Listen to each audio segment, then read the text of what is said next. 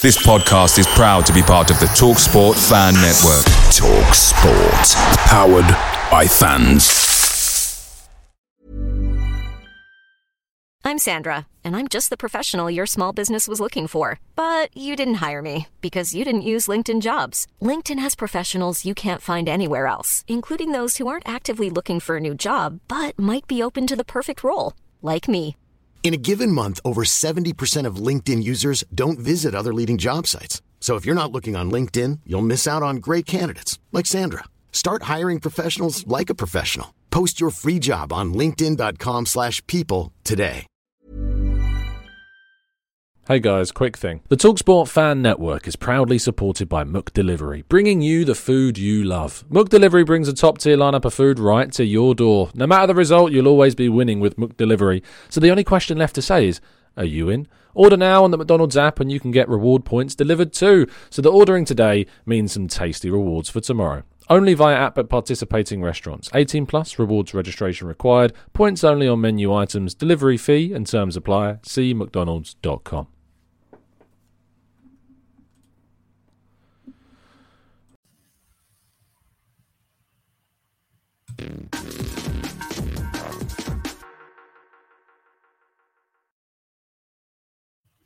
Hello and welcome to the Gooner Talk back again with you guys for another episode of our Let's Talk Arsenal series and specifically today's phone in show. Good morning, good afternoon, good evening, wherever you happen to be in the world. Uh, thank you for joining me. Uh, I'm hoping this is going to be an interesting hour and a bit, hour and a bit longer, hopefully, and a good talk and a chat about Arsenal. And to be honest, an opportunity to try and get again in the minds of those that maybe don't have the same viewpoint as me about Arsenal and to ask a few questions to try and understand that and perhaps even have some changes of opinion as well. Uh, hopefully, we'll be joined by some of our guests throughout the next hour and a half or so. Um, and of course, we'll be uh, taking some questions and some comments from the chat box as well. Hey, good afternoon, good morning, good evening, wherever you happen to be in the world, to people joining us in the chat box. Uh, welcome to Steve, to Nikolai. Hope you're doing good, guys. Alex, good afternoon, good morning to you. Maniac, good morning. Uh, Bobby, CD, thank you so much for joining us. Alex, uh, Shaheen, I can see you in the lounge as well.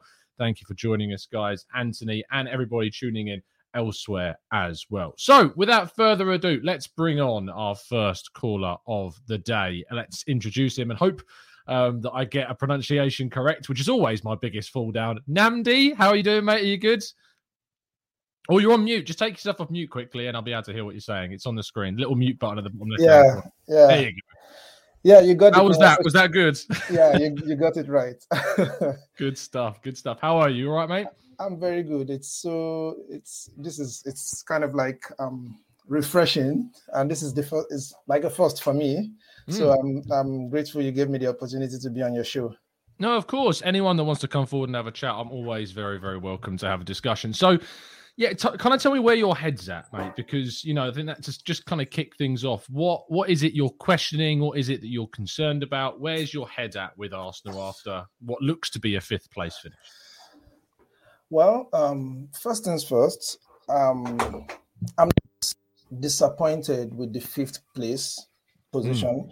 If you asked me at the beginning, after the first three games, especially what happened at uh, Man City, that five nil drubbing, if you were, if you told me then we would be in fifth place, I would I would laugh you off. I actually did not watch an Arsenal match again from Mm. that point till almost November, December, because it felt like I it, it was that bad watching it was that bad Really? watching Arsenal. And then yeah, it was. But um that's my little one. That's fine. Don't worry about it. Yeah. Um, but they kind of started picking up, and I started having the hope. And then um, we got to that point where it started looking like we're going to be in the top four. But I then had this realist opinion because if you plot our season in a graph, you don't have a straight line. You just have things that look this way. It's like up, down, topsy turvy, sure, sure. wasn't straight. So I said, oh, let me just be okay with the fifth. All right. Um, where I am right now with Arsenal is um, I'm neither here nor there. Yeah. Kinda.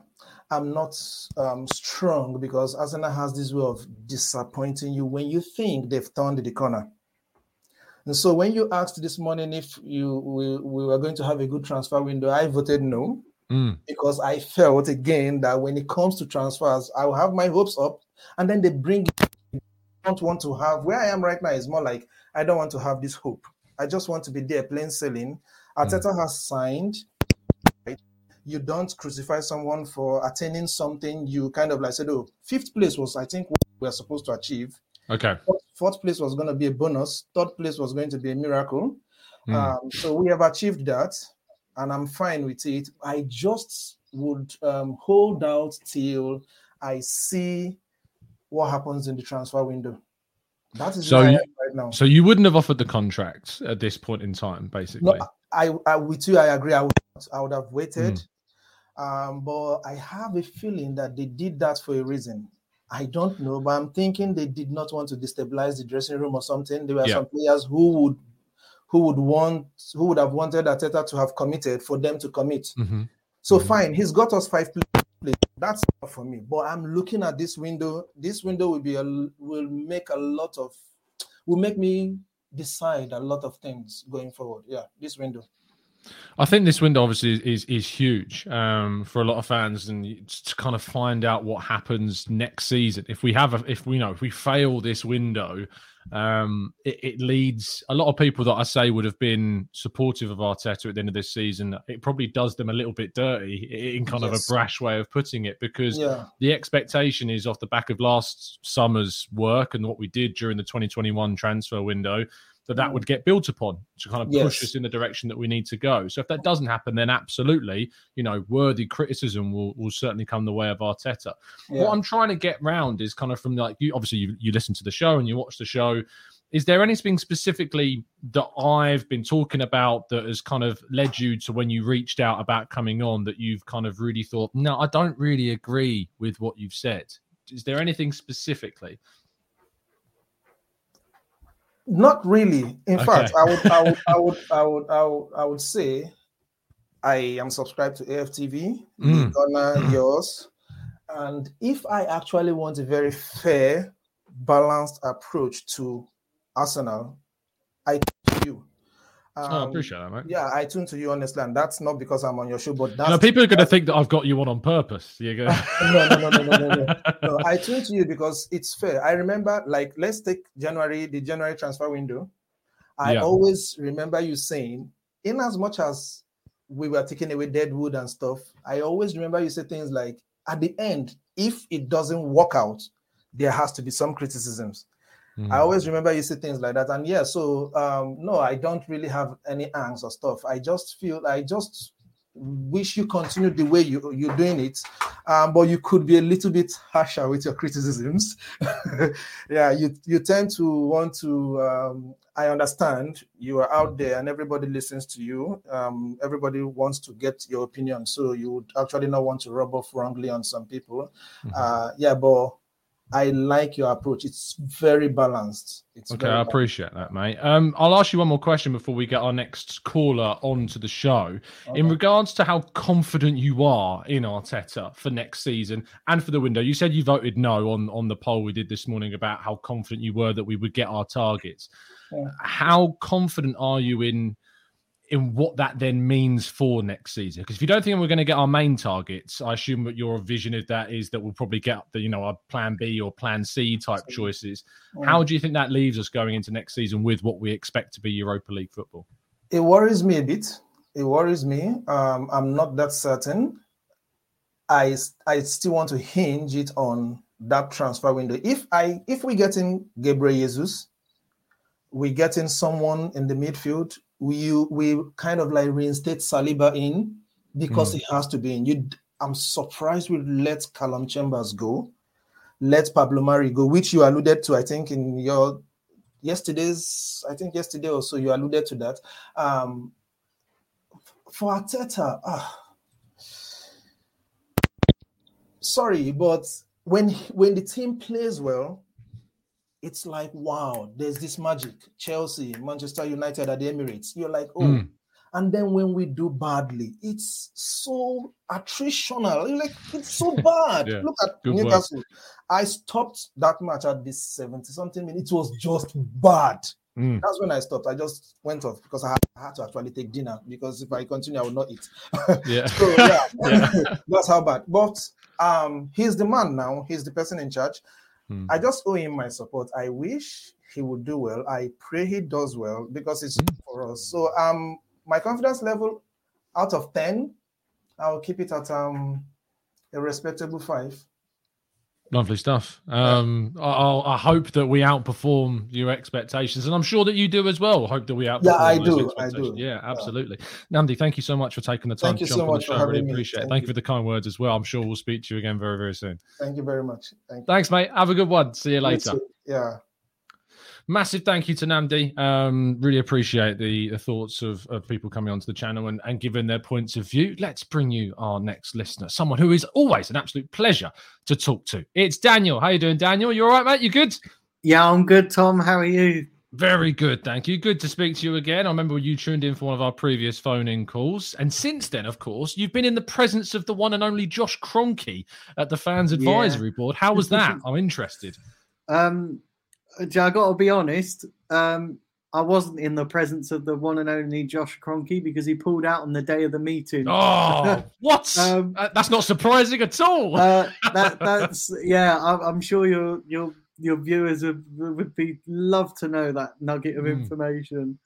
Um, yeah, but yeah, I, it's not a lot. Not a lot was really said, to be honest. Um, mm it was it was all just lip service stuff as as as it is with these as meetings. to expect. yeah, yeah. Um, it's great to hit speaking here to you, Daniel. Talk to me, kind of where your head's at, and why you were so passionate about coming on today's show. What is the topic that's really got you wanting to talk about it? Mate, I ain't gonna lie, my head's gone. My head, your head's gone. my like, I'm not gonna lie, my head has absolutely gone. I've been I've been raging since Monday. Mm. Um, you know, I, I, woke up yesterday. and I went down to my local cafe for breakfast, and everyone was like, "You look really angry. You all right?" And I'm like, "Yeah, don't worry, it's just football." like honestly, my my head's gone. Um, where I'm at is, is first and foremost, the performance on Monday was absolutely shocking. Yeah, you know, for for a team that was challenging for Champions League football was absolutely shocking. That level of performance was unacceptable. But do you know what? I, I go back earlier in the season and I blame the recruitment strategy in January because we had top four in January. We were in and around the top four. So it was clear to us as fans that we were in a top four race. Despite the expectations going in at the beginning of the season, despite the the um, I have to apologize for the background noise. That's right. Um, You're good. Um, despite going into the season and people, and I, I get this a lot. People go, "Oh, well, we only expected to finish fifth. We only expected to finish sixth. Do you know what it is? Some people like need to realize that actually your expectations change over the course of a season, and it feels like to me that the club had a strategy, regardless of how we were doing. They weren't deviating from that strategy. Yeah. And it, the strategy was very, very rigid. And the one thing that, that hurt us, and, and I, I'm not against, and I haven't been against letting Aubameyang go, but what I am against is you can't let a player of that caliber, despite of how poor, poor he's been playing, you can't let him go and then expect expect to to get the you, you know expect to finish anywhere in and around the top four or top five without replacing him. Yeah, and I'm I'm not against. You know, obviously it's hard to get top targets in in January, but just get a lone striker in. You don't need to get a top target. You just just get a lone striker. Anything would have been better than nothing. Mm. Um, but I just and the excuses from the board around that time were just laughable. Oh, um, we only had one game a week, so we thought it'd be necessary to trim the squad. Instead of looking at the yeah. prize at the end of the season, they looked at the cost cutting exercise. And and for me, I I look back on that time and I go, do you know what? Did they actually believe that we could get top four? You know, how are you going to expect this young team to believe when the people above us don't believe in it, in it either? You know, So- that's it's a massive error. Yeah, I, I agree with you. The January window is the is the pinpoint mistake that I put on this season as to why you know we we failed to get top four it, that was in our control. So where does that leave you, Dan, in regards to you know Arteta, in regards to Edu, the hierarchy? I think you know we've all got our criticisms about the hierarchy. We all know that, but Yeah. Arteta specifically, you know, you talk about that error, which I'm interested to know kind of where you place that blame and, and what that does to your viewpoint on his continuation as coach. I don't think he should continue. And Okay. there's several several reasons why I don't think he should continue. Firstly, this is the second opportunity he's had to get Champions League football. Last season, we you remember the Europa League semi-final where we only had to get one goal Mm. and Yeah. and we, we we could have we could have got through. Now I'm not saying we could have gone on and beaten Man United, but we we were in that you know, we should have been in that conversation. Secondly, we had top 4 in our hands. We had top 4 th- this season in our hands. All we had to do was see out the the next couple of games, the, the next couple of games.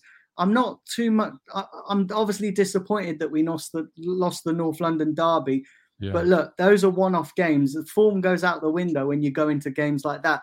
But Newcastle and Everton, we should have. Ju- obviously, we've not played Everton yet, but obviously it's pointless now, really, isn't it? Um, but Newcastle, we could have just seen that game out, and then and then we would have had top four. I'm I'm certain of it that we we would have if we'd have got a result at Newcastle. I'm certain that we would have got a result against Everton. So, I, irrespective of that, we had it in our hands. You know, we had it in our hands and we let it go. But not only did we let it go, we handed it to our North London rivals, which a lot of people seem to have overlooked. And for me, that is the part that angers me the most. It's I'm disappointed that we we're missing out on Champions League football, but I'm Mhm. more angry that we handed it gift wrapped on a plate to our North London rivals. And people are talking about the the progress that we've made this season. Mhm. That to me is a sackable offence in itself. Because if you play or work for Arsenal Football Club, you know what it means to finish above your North London rivals. You know what it means to to to get one over on them, but you don't gift wrap them champ, a Champions League place, the same place that you're competing for. And this season, you know, we had all the excitement building and building and building and building and building, and it's just come to nothing, can it? It's it's like um, how can I describe it? It's like being intimate with a beautiful woman, and then before you hit the jackpot, and then and then before you hit the jackpot, your mum walks in to tell you that your dinner's on the table. you know what I mean? That's We've all been there, people. that's what it's like. Honestly, that's what it's like. And it's just it's just insane. It's absolutely insane. And next season's going to be so much harder. Next season's going to be so much harder. Man United are going to recruit, they're going to strengthen.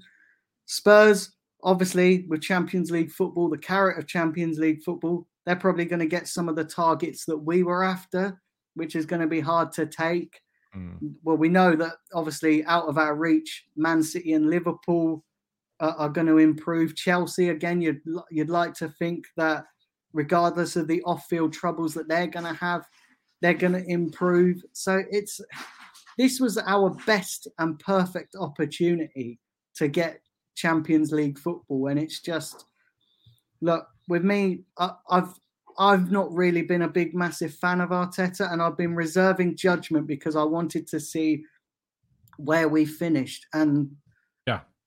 it's it's it's it's backfiring. And the other thing that annoys me, Tom, is that they gave him the contract. They gave Yeah. him the contract before the end of the Yeah. season. Give it to him at the end of the season. Give it to him at the end of the season when things have been achieved, or as in our case, not been achieved. Do you know what I mean? And the I other thing is as well, but at the end of January, um, I had a meeting, and I think it was around the time just after that that I came on on here. Um, I can't remember exactly, Yeah. but they announced the first fans advisory board meeting, I think. it Yeah, yeah, they announced the ticket prices, Mm, the the four percent increase, yeah. and and I can talk about this now because obviously it's out there in the public domain. Um, but I I said as as everybody on the board said at the time, this is this timing is all wrong. This time, you know, do it at the end of the season, do it, you know, do it if and when we get back into Champions League. And they were like, no, no, it's the right time, you know. So they're just It's that detachment, isn't it? just- Yeah, they're just so out of touch with the fan base. It's unreal. It's it's and it just it's things like that that make us angry, you know. And for Yeah. me personally, I just I'm just so disappointed. I, I am actually I'm actually really disappointed. The the other thing is, and I don't know whether you guys noticed, your viewers or yourself, I was listening to, and this was very telling. Um, so the the Granit Xhaka interview at the end of Yeah, the yeah. Newcastle game, I was listening to that, and clearly there, there was two bits of information that I took from it. The one bit when he was talking about players not listening to the coaches, that raised a massive red flag to me because I was like, well, if you're not listening to Arteta, then is it the start of him losing his authority? Because we've seen that with Unai Emery, and I know it's only one game, and I know you know people are going to come out and and and sort of say, look, you can't really judge it on one game, but is it going to be the start of them just not listening to to Arteta? Um, the other thing is, I was listening to Arteta's interview at the end of the game, and they were asking him about the recruitment policy in January, and reading between the lines, I I think that there was a discrepancy between him and the board because he was saying that they got they got we we got we got what we what we were told we can have. Yeah, yeah, yeah. So so that to me is the board starting to have some doubts about this guy because remember last summer they backed him with 150 million and before that they backed him with another I think it was what 50 mil on Partey and and, and then a couple of million other- on Gabriel, um, and the wages for Willian. Yeah. Um, so yeah, it was about So- 80 odd million the year before. So, so you know, that's almost nearly 200 million or, or Hmm. Well 250 yeah. million on on on those players. So now are they starting to have doubts? Hmm. And that's another reason we, we we have to call Arteta into question is that he's had money. He, he's he's certainly got more than what Emery got. You know what I mean? He's, cer- he's Mm. certainly got more than what Emery got, and yet Emery was ousted out of a job after I think it was what a year year and a half. He had yeah, yeah, just over a season. Yeah, and then and then the other half a season. So Mhm. why are we prepared to to to give Arteta more time than we are prepared to give than we were prepared to give Emery? Emery had us in the Europa League final, regardless of the you know the bottle in it. Emery wasn't backed in the summer. It's a hard thing to re- disregard, though. I, I think but it's Emery wasn't Emery wasn't backed in the summer. Arteta has been backed we to the got a lot of money. We, you know, we, Yeah. we spent. I think it was what seventy-two million on Pepe, twenty-five million on Tierney. Um, we brought in Saliba. Obviously, came in as well, but obviously we haven't used him right. since that time. So You got over a Two- hundred odd million quid in that summer. But two, Um, but two things here to bear in mind. He wanted Zaha instead of Pepe. He come out and publicly said that.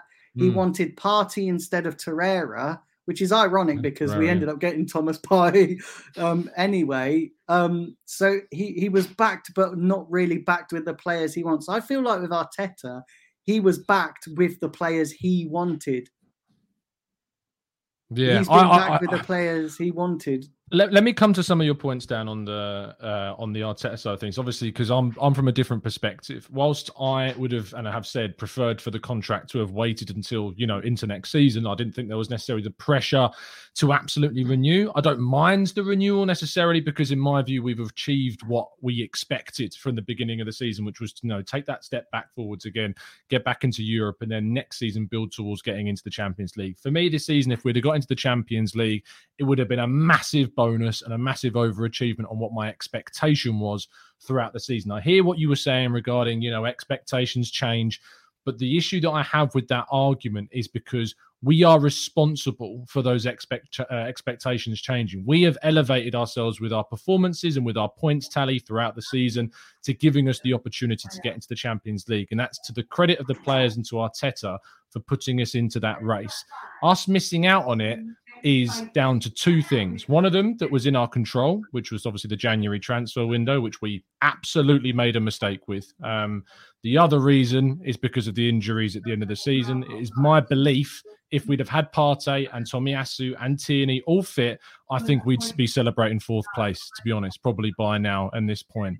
And I don't think the players that we were being linked with, especially in the fullback areas, less so central midfield because Bruno Guimaraes could have been brought in, but Tomiyasu and Tierney in particular, losing those two for such large and crucial periods, I think, has cost us the end of this season.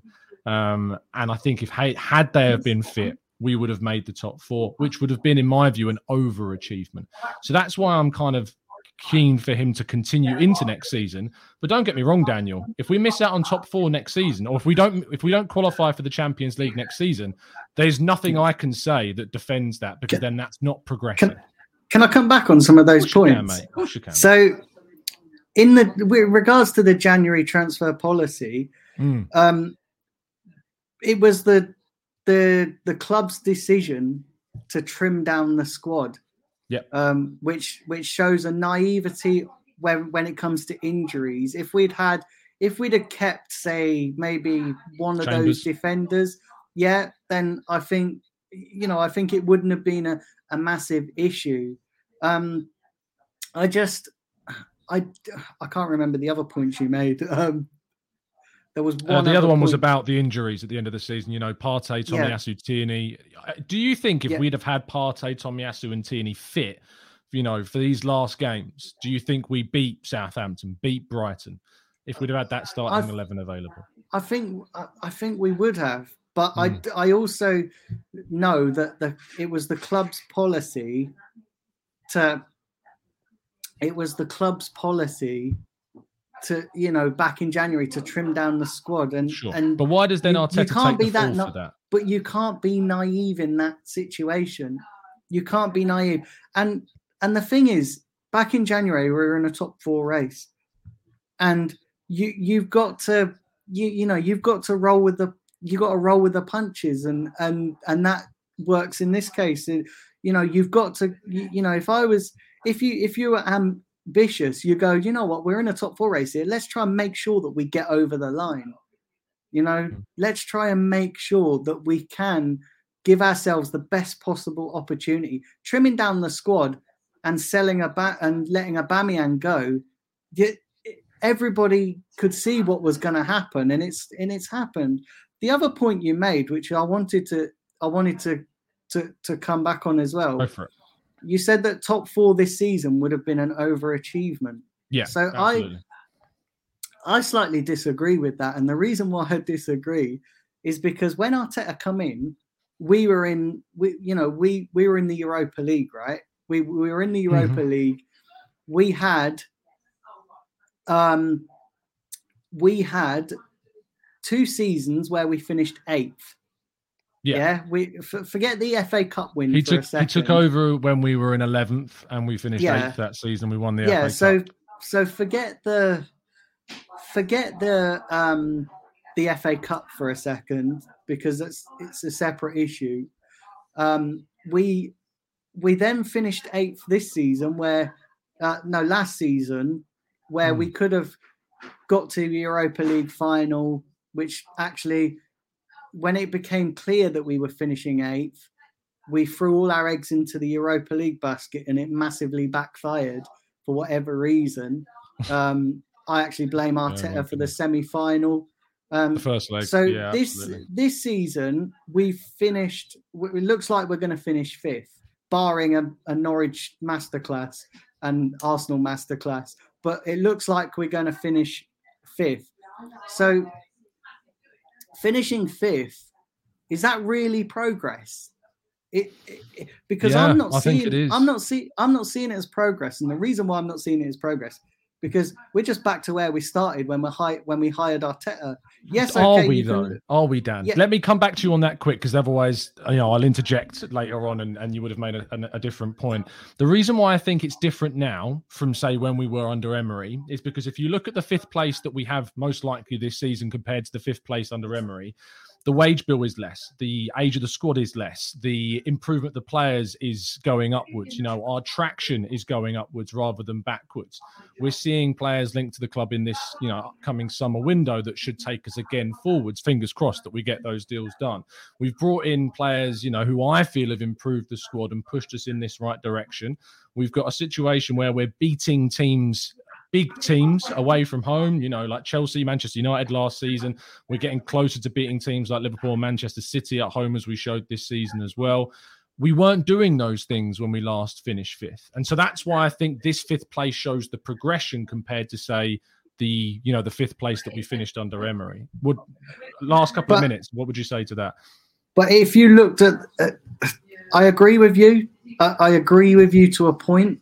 But if you looked at the context of our season, we had fourth place in our hands. We had a four point lead over Spurs. We actually, it was ours to give away, and we've given it away. So in the context of that, it's it's a failure, and we're just back to where we started. Had But you finished, did say that you did say that if Partey, Tomiyasu, and Tierney were fit, we would have finished fourth. So when I when we talk about context, I would then apply that context in response and say, had they been fit, we would have got finished fourth.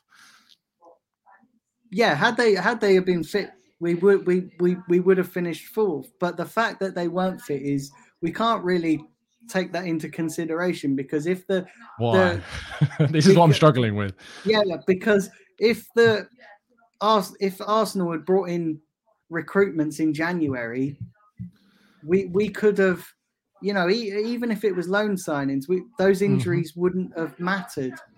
Do you know what I, mean? But- I do because we disagree. That, said- but we always said though, didn't we, Tom? Back back in January, you see it Mm. on social media, you see it everywhere. Arsenal fans say our first eleven is brilliant, but what Yeah. when you when you when you break into that, or when when you disjoint that first eleven, that's when there becomes an issue, and that's why there was such an emphasis on oh, we need a bit of reinforcements because we know our record with injuries isn't great isn't great. You know, we could we could sit here and have a whole different conversation on what why the why we we're one of the clubs with the most injuries throughout any given season. Mm.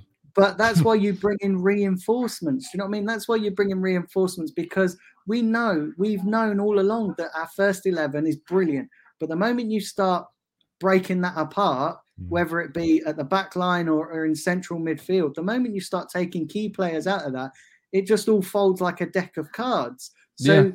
it was them to bring in re, you know, them their job to bring in reinforcements. If you're going to let all them players go, I'm not too disappointed with the fact that we let some of the the the deadwood go, but certainly just as much as we did, you know. certainly I would have tried to make it work with Aubameyang for six months because what's six months? You know, Mm. you know, we, we would have been better equipped with Aubameyang, even if it's not a long term, even if he wasn't a long term solution. You know, and and you know, you don't agree with you don't agree with his his attitude and stuff.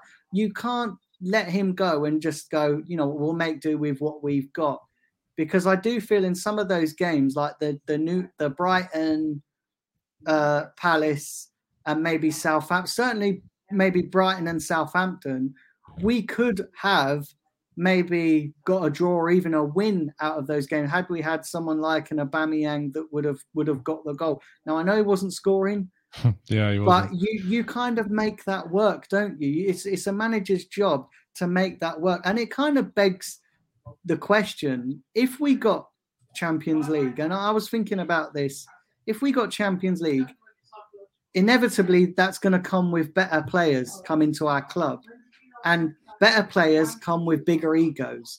And I have a question mark over whether Arteta can deal with those bigger egos because at the moment it's not looking like that he can deal with those bigger egos. He can deal with the young players because they haven't got the bigger egos. But these What does bigger, bigger, bigger- ego mean? What does that mean? Well, obviously these players, you know, like Aubameyang's got a massive ego because he's a decent, you know, he's a decent player. You know, hmm. certain players are decent, but they have massive egos. I, I question whether he can deal with those egos. Does Granit Xhaka have a big ego? Not necessarily. Oh, I disagree. I think he's got a No, not huge ego. I don't. I'm, I don't think he's got a. He's, I don't think he's a troublesome player. oh, I so don't you thi- mean big ego means troublesome? Do you think Yeah, in, in, in you know, good players all have a little bit of. Well, I should be playing every week. I should be doing this, and yes, there's an element of the boss is in charge. You've got to respect my decision, but I feel like with Aubameyang, and and I don't uh, look. I think when you get that far down the line, it was. pu- It, I think it was the right decision to to let him go. But I just question if if he knew that we weren't going to get a replacement. What you there should be a part of you that goes. Do you know what? I'm. It's not an ideal situation, but for six months, let's try and make it work yeah. because we were an Arsenal team with Aubameyang in it is better than an Arsenal team without Aubameyang in it. If you're going for that top four, if if if you got rid of him and you were going, okay, there's a possibility we could get a replacement in. You know, we spent the whole month chasing a player that was never going to come to us in Dusan Vlahovic. It was clear to see.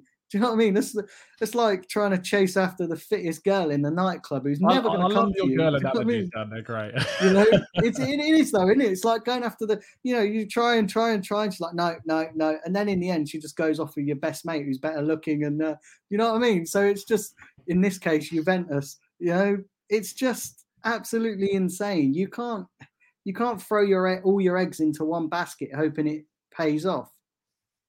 Fair enough, Dan. Look, I think we've had a great discussion, to be honest, on this topic. I, I don't think we'll come to an agreement today on this, um, which is fine because that's what football's about, mate. It's about opinions. Yeah. Um, I know you've got your own channel as well, Dan, which I always want to give you the chance to give a shout out to. So uh, go for it. Tell people where they can find you.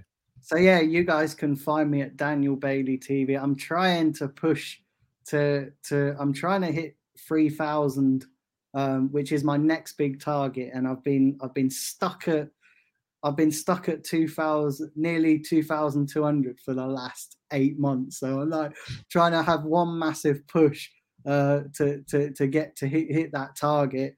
Um, but yeah, I've got some great stuff coming up. Um, certainly for going into next season. Um, I'm just launching a brand new podcast as well Brilliant. um, on the channel, which is going to be um, is going to be a mixture of uh, obviously there's going to be some football discussions, but there's also going to be some other. I'm going to get some other big sports personalities on that podcast as well. Um, so that's coming up on the channel, and then obviously the usual Arsenal stuff. So yeah, No, got a sounds great, massive, um, got a ma- got a massive, got big things coming up. So yeah, please do go over and subscribe. Um, if you can search that on YouTube, or if uh, you can put a link down there for the guys to to, Absolutely. to grab it. Absolutely. That chat box, I can see there's already a lot of love coming in for you down in the chat box this evening. So fantastic to see. And thank you, Dan, for coming on the show. Really appreciate your uh, your time. And uh, yeah. Yeah. go subscribe. Uh, Daniel Bailey TV, right? Make sure you go Yeah, over yeah. there and subscribe and help him on yeah, his if way. you could if you could drop a link in, that'd be great. That'd be Absolutely, mate. I'll get on that while our next guest is talking. No problem at all. cheers. Thanks, guys. No worries, man. Have a good one. I'll speak to you soon. Speak to you soon. Cheers. Massive thank you to Daniel. Really appreciate his time and coming on the channel, having a chat. Uh, really well thought out uh, and put together points. Let's bring on our next guests. Uh, oh boy, we've got a good conversation coming now. It's Brandon. How you doing, Brandon? You good? Yeah, not too bad, mate. How are you doing? You've been out in the sun. You look a little bit shiny this Oh. morning. I've just finished work, mate. I've just finished work. I'm an absolute mess, but there you go. Is what it is. No worries, mate. Good to chat to you, of course. And uh, and yeah, because obviously you were in the chat box last night on the Arsenal Lounge, desperate to get your question in. So much so we got a super chat. Shaheen was messaging me like, I've got, I've got a good question for you coming up now, and I was looking forward to it. Um, tell me, tell me where your head's at. You asked me yesterday if I'm kind of, you know, if I'm Arteta out at this moment in time, and you know, I'm assuming you you heard the answer that I gave you in the in the uh, in the show yesterday. Uh, my head's basically at look. I think in short, and then we'll go into a discussion. You know, I think we've progressed forwards into a position where I think we can go forwards again. But you know, next season, if we don't qualify for the Champions League, you know, there's no defense of of keeping him, in my view. So tell me where your head's kind of at and why you would, you know, get rid of him right now. Okay. Um, so yeah, I, that's basically why I wanted to come on and talk to you actually, because Mm. respectfully, I, I didn't like your answer because you said Arsenal in. Yeah. And kind of like, what what does that mean? We're all Arsenal. We're all Arsenal fans. We all want Arsenal to do well. And the reason why I think a lot of the time the the question about the manager gets avoided, it, it kind of baffles me a little because a lot of what happens at Arsenal for me has revolved around this manager. You know, we talk about the fact that we've got the young youngest team in the league. There's a reason for that. You know, Mm. is to do with the fact that we've got a novice manager. You know, um, Arteta doesn't have the credentials for me to be able to tell um, players that have been won it and players with big egos how they should be playing football because it's not like Arteta was a great player or anything like that. It's not Sure. like he was a, a Zidane, anything like that. The only credentials that Arteta has is that he sat next to Pep Guardiola. Hmm. But how much he actually did for Pep Guardiola, nobody really knows. So, are players going to join Arsenal based off that fact? Probably not. And then you look at the way that he's dealt with players um, at Arsenal with big egos, like Aubameyang, like, um, and it's not really gone very well, if we're being honest. So, if you're looking at, say, for example, you know, okay, we haven't qualified for Champions League. Mathematically, if Tottenham lose and we win, we could still Sure. do it. It's But the gonna happen. chances are it's not going to Yeah. happen. So, you know, uh, I look at it like this: to qualify for Champions League, we'd need to make that next level step in terms of the quality of player that we get in. Mm. Arteta's already shown that he can't that type of player and that type of ego without falling out with them. So, what is going to make a player want to join Arsenal under this Arteta regime? Number two, we talk about progress. Um, he's had nearly three years in the job. He spent 250 million pound. The majority of that money has gone on the defence. You think of the likes of Tomiyasu, Ben White, uh, even Rob Holding, New Deal. You talk Mhm. about um, Pablo Mari, who's gone out on loan. You've got uh, Gabriel that Mikel Arteta brought in as well. So the majority of the money, Ramsdale, yeah. So the majority of the money that he's spent has gone on the defence. Yet conceded uh, more goals this season than what we did last season. We've lost the same amount of games that we did to what we did last season. I know it's a, a young side with, Mhm. and you're going to get inconsistencies from them. But the fact that we're talking about improvements and the money that he's spent hasn't really improved the team. If I'm Stan Kroenke, I'm sitting there and thinking, you know, he's not. It's it's a tough one to explain really because a lot of players uh, like the likes of Ramsdale, Tomiyasu, and you know, and, and stuff like that, and the fact that they're young and they can eventually become better uh, is, I suppose, what we're looking at as fans. But For me, if I'm Stan Kroenke, I'm sitting there and thinking, well, what is it? What has he actually done with the money that we have given him so far, and has he actually improved the position of Arsenal in terms of the stats?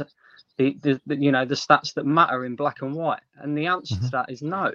So why would I then give him further 150 million, 200 million to go and spend in the summer to potentially not improve the squad again? So that Mm. doesn't line up for me either.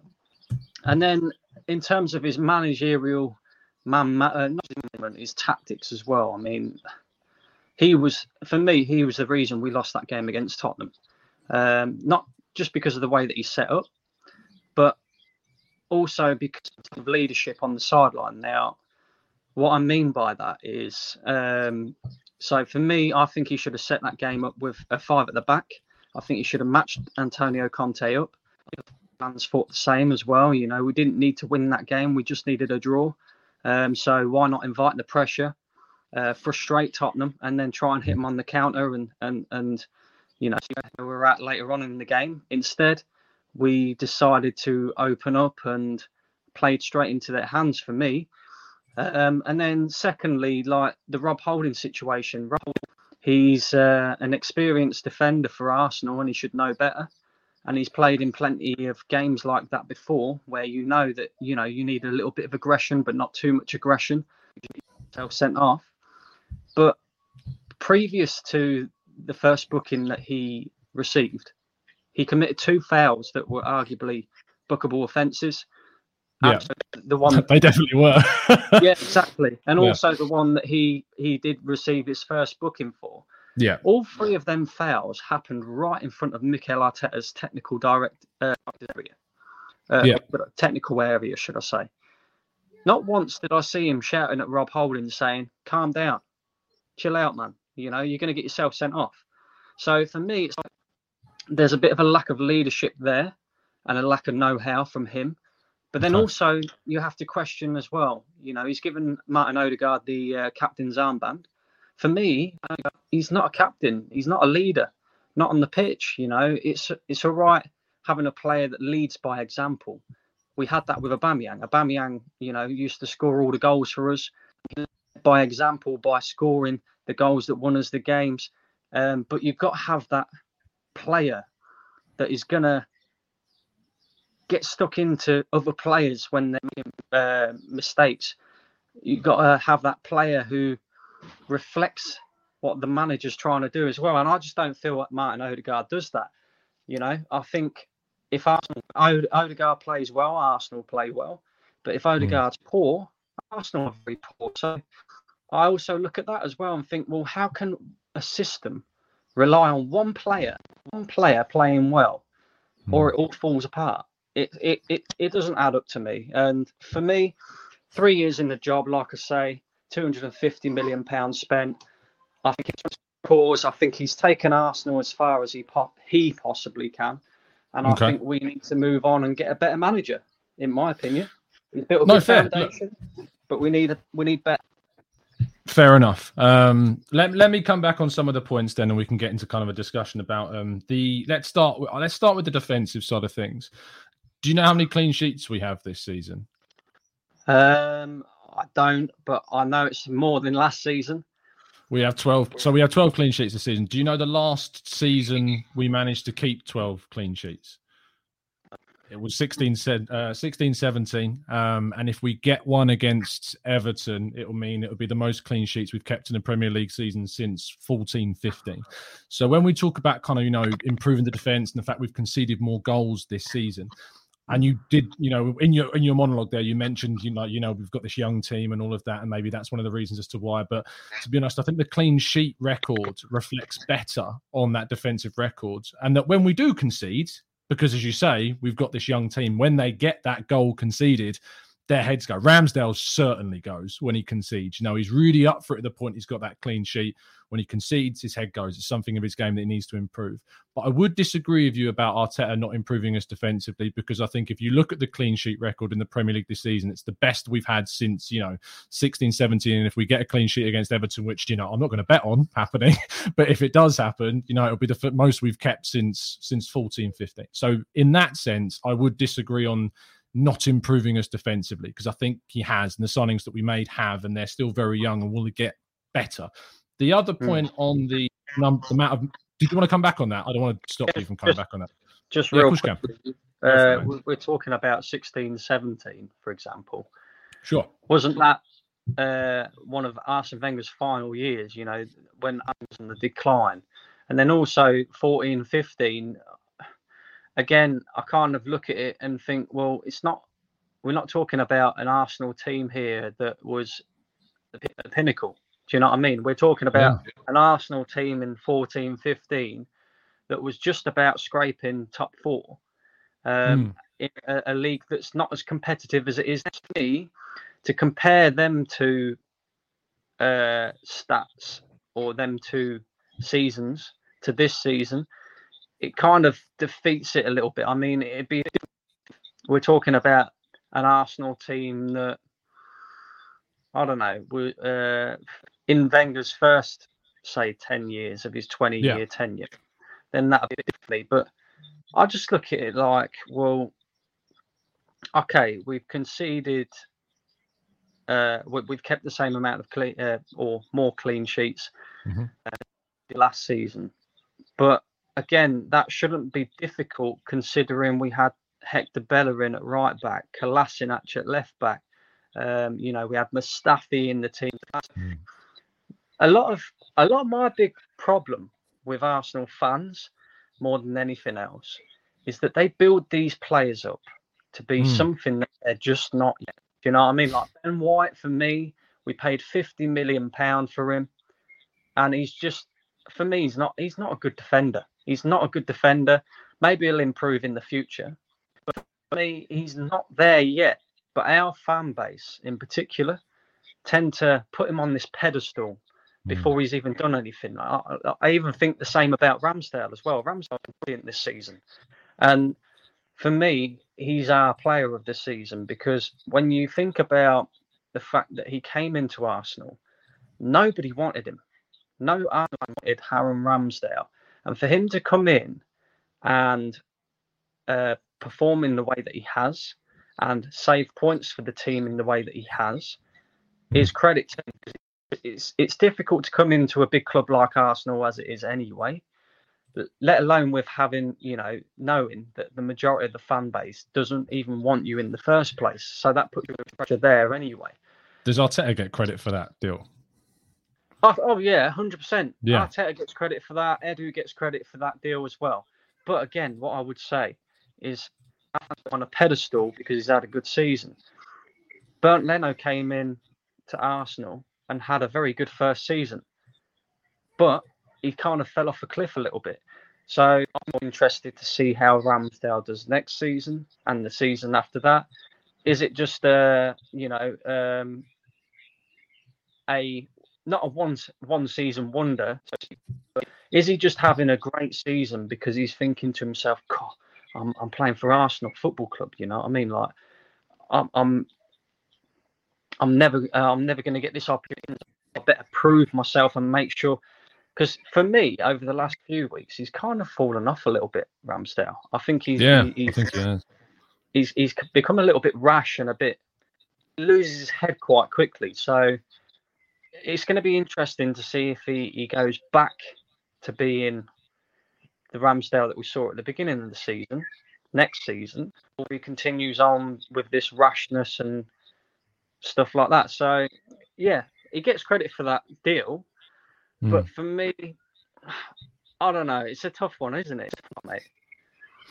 I think that you know, uh, I think it would be unfair to expect clean sheet levels of you know the, the era of the you know, you know the start of Arsene Wenger's era. You know, I think Arsene Wenger is credited for sure building for having a great defense, but he didn't you know he didn't build that team. You know, he was handed a mm. lot of that team. He gradually built his own with adding players like Kolo Toure and and Lauren and and Sol Campbell, etc., and obviously bringing through Ashley Cole. But he was you know gifted that first Arsenal back four that, that he came in with and those eight defenders of the first era and then the second part of the, the successful era of Arsene Wenger, you know, were brilliant.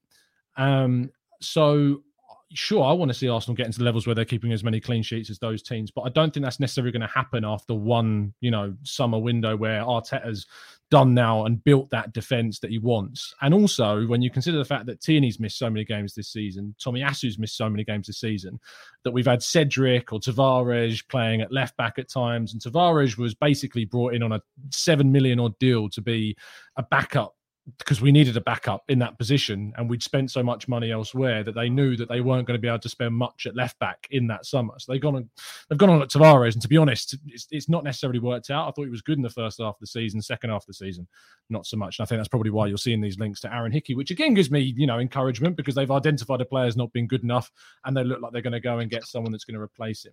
I wanted to tackle the, the 250 million pound thing do you know how much we've spent since the Kroenkes got first involved, roughly, with the club? Sorry, say that So in 2007, when the Kroenkes came in, um, Mm. how much do you think we've spent on players since that point?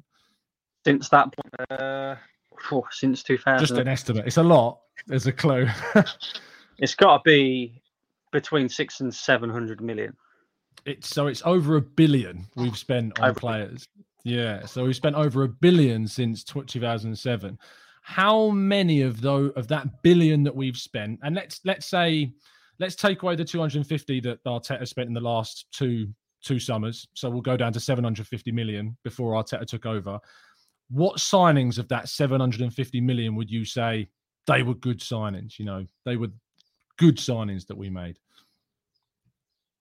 Um, Feel free to list them off. I mean, to be fair, there's not that many, but Mm. you could go, you could, you could pick a few. You know, Mesut Ozil at the time, highly rated, uh, Sure. coming, you know, from Real Madrid, just won the World Cup with Germany, I believe, as well. Uh, instrumental in all of that. Um, a great signing.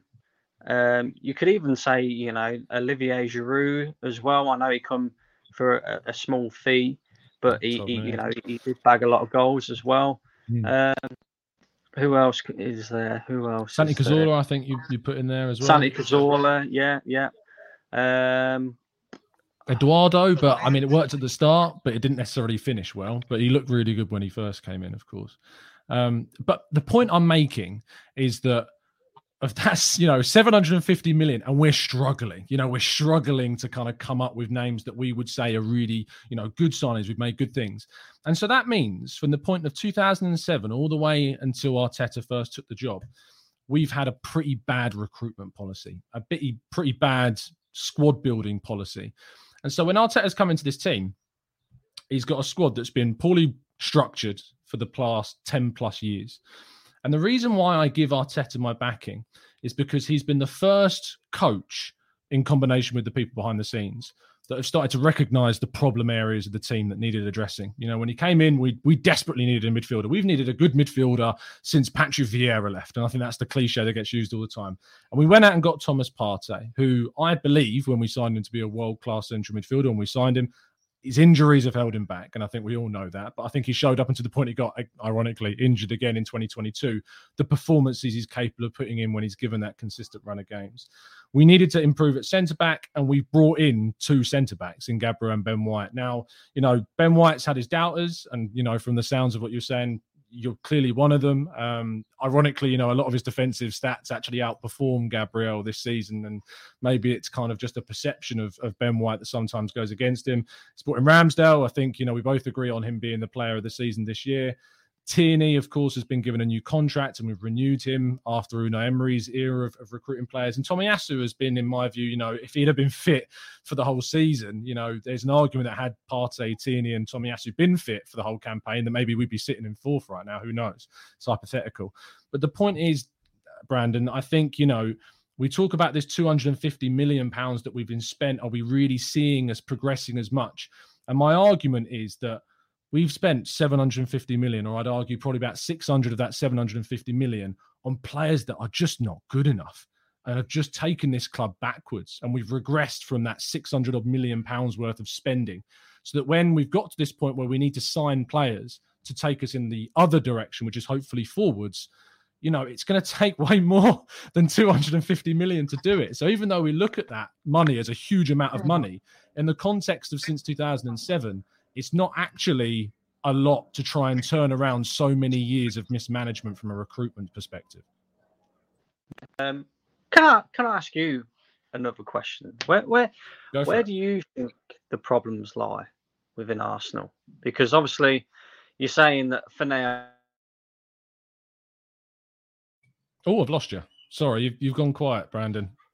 I'm I'm, I'm back again. Oh, it's all right. you're Somebody back, you're to back, me. um, yeah, I just wanted to ask you where you think the problems lie for Arsenal. I mean, obviously, you, you're saying to me at the moment that Arteta's got your backing, um, but for you, he has to finish in the top four next season, which you know, totally, totally understandable considering he would have been three years into a job by then. Um, but for me, a lot of people say about the Kroenkes. You're a very popular man, Brandon. Um, and I agree about the Kroenkes as well. Um, but again, I think our majority problem is our fan base. And the reason I say that is because I don't feel like us as fans put enough pressure on the Kroenkes to do what we feel Arsenal should be doing. What do you mean by pressure? Well, I think the Kroenkes have had quite an easy ride, to be fair. I Okay. mean, you know, you, you look at the fact that uh, a lot of fans hounded Arsene Wenger out of the football club because we was consistently getting top four and not competing for league titles like we expected. Um, was that Arsene Wenger's fault? I don't think so. You know, I, I think that he wasn't given the backing that he needed. I do also think that you know, after 20 years into a job, he's he's, he's clearly on the decline. You know, because after being in a job for 20 years, you're never going to be uh, the same as what you was when you very first, you know, started younger then, and all of that lot. Right. So for me, the Kroenkes are a major problem at Arsenal, and for me, they've had a, quite an easy ride because I personally feel that even with Arteta, if we was to get Champions League this season. I know we haven't. I I believe that we would be back on that roundabout again. I believe that the Kroenkes have absolutely no interest in um, Arsenal winning Yeah. anytime soon, any major honours and stuff Well, like we've that. got no evidence, have we? No, we've got no evidence of it Hmm. exactly. So I believe that even if we was to get in Champions League, we would become that club again where we're just happy with finishing in the top four. Now, what I would say is we're sat here, or some fans are sat back in a process that's run by the same people who consistently let us down. If we're being Yeah. completely real and honest, as Arsenal fans, Arteta should never have got the Arsenal job. I agree. I, I will agree with you there. Yeah. And the fact that we're now sitting here saying, well, hoping that, Mm. you know, he could potentially do a miracle and get us back competing again, because that's what we all want. Let's be honest. You know, it's all right. It's all right getting Champions League football, but that's not the pinnacle. We, we Sure. as Arsenal fans, we want to win Titles. league titles and major honours again. So we're pinning our hopes on a manager that has no credentials to say that he can do that. The only thing that he uh, can say is that he's sat, sat next to one of the greatest managers in world football. So for me, they've gotten away with that one massively. And they've just given him a new contract as well, based off the fact that he finished in the top six and got us back into Europe. Is that acceptable for Arsenal Football Club, considering 18 year ago we smashed down a stadium to become the best, and then since then we've done nothing. That's where my problem. Look, I think it, I think it's I think you're fair, Brandon, to say that we've not you know we've not put enough pressure on the owners. I think it's fair because you know you know in terms of when you look across the continent, you look at other clubs. You look at Barcelona, for instance, which is different because obviously there's more fan involvement. You know, it's elections and stuff, and it's very different. But obviously, they put a lot of pressure on on ownership and stuff like that. It is different um, from a you know from a logistical and from a, a business standpoint, especially in England. I'm trying to think of an example of a top team in England where things have not gone well, that the fans have put enough pressure on the owners and then they've changed. I'm struggling, if I'm honest, to think of an like an example in England where that's happened. So therefore, I don't know about the evidence of whether it's feasible. You know, the Super League I think is a bit of an anomaly on its own because you know it was so widespread in terms of so many clubs and so many fans from different clubs being so anti it and, and demonstrating. But I'm struggling to see and find an example of a club Yeah. in England that has seen pressure applied to it and that's seen change. This is the thing for me, though, Tom. You know, we we we've demonstrated, whether it was worldwide or not, we've demonstrated as a fan base that we can protest, we can uh, voice what we feel. Why would it change anything though? Brandon? Why would it? why would they care? Why would they care? Because they don't. From your perspective, Hmm. Stan Kroenke does not give a you know what. he does not Yeah, care. As no. long as Arsenal are making money, he doesn't care. Josh Kroenke, I'm more open minded about Josh. You know, I'm, I've got a more of an open mind to him. But as far as I'm concerned, Stan Kroenke doesn't care as long as you know Arsenal are making money. So Yeah. what what is protesting? What is not going and spending your money at the club gonna do to change anything? this is the thing. No, nobody really knows. I suppose. Do you know what I mean? Like a, a lot of us are, uh, are sitting here, and based off the history and the evidence, Stan Kroenke doesn't care. You know what I Yeah. mean? And and Josh Kroenke doesn't care either.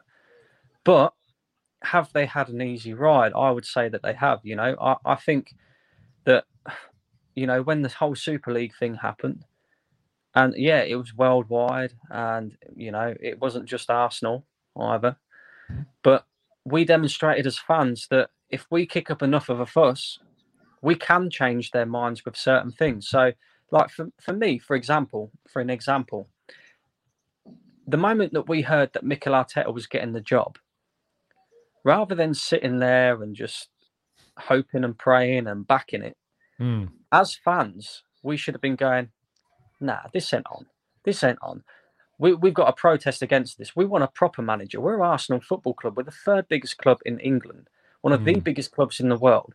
We don't need a novice manager. We, you know, if, if, Arteta had gone elsewhere and he'd, he'd, he'd say, I don't know, gone to another club and he'd done well at another club and worked his way up from there, then you could say, yeah.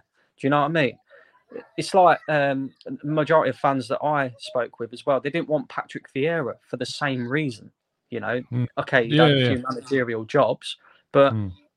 you know they didn't they didn't think he Yeah, was no. going to be good enough. So want for me, I feel like as a fan base, we should have been protesting then. The moment that we heard Mikel Arteta was in the running for the Arsenal job, we should have gone, hang on a minute, this ain't right. Arsenal Football Club, one of the biggest in, in, in the world, and they're looking at a novice manager um, after having arguably our greatest manager in our history, you know, for 20, 20 years straight. Um, this ain't right. And we should have been protesting as fans then to get Can I ask Like, quickly? a lot of a lot of fans wanted Allegri at that time. yeah, Do you know did. what I mean? So can I ask quickly? We so this this scenario happens, right? So you know Arteta's appointed um because it was all very quick. You know, it happened within the space of I think a few days that the news came out. They were meeting with him, and then he was appointed. Fans protests, right? We I think he took over when we were in 11th place in the league. Um, at that point, we protest because we didn't want Arteta. Nothing happens because, as you know, as we know, um, the, the the owners don't really listen to protests, and if it's going to be the first protest, uh, it's not going to you know that you, you'd be very fortunate if anything changes after one protest during a managerial change. I think we can be realistic about that. So we protest, do the first one to kind of you know stake our claim. Arteta goes on to win an FA Cup in six months. The owners are going to look at that protest and go, "Well, they got that wrong." You know, he's gone on to win an FA Cup and we've kept him. So, do you do you understand why would that why would that protest have changed anything? yeah, I see what you're saying. I do Yeah. see what you're saying. But again, you know, as fans, we've seen Arsenal win FA Cups before, and it's done Mm. nothing for us. Do you know? And that's this is another example again. Mikel Arteta won the FA Cup. Congratulations to him. You know, it's great to get his his uh, first um, domestic trophy. You know, in in his first not even full season, and it's it's great. It's a great start for him. But previous to that, Arsenal had won the FA Cup three years out of four. So we'd already had that team that had the know-how, or the majority of that, anyway. And you know, we, we we'd seen that under Arsene Wenger, and we thought, oh yeah, here we go. You know, we- we've won an FA Cup now. Let's progress further, and we're going to do it next season. We're gonna going to make that step further, and we never did.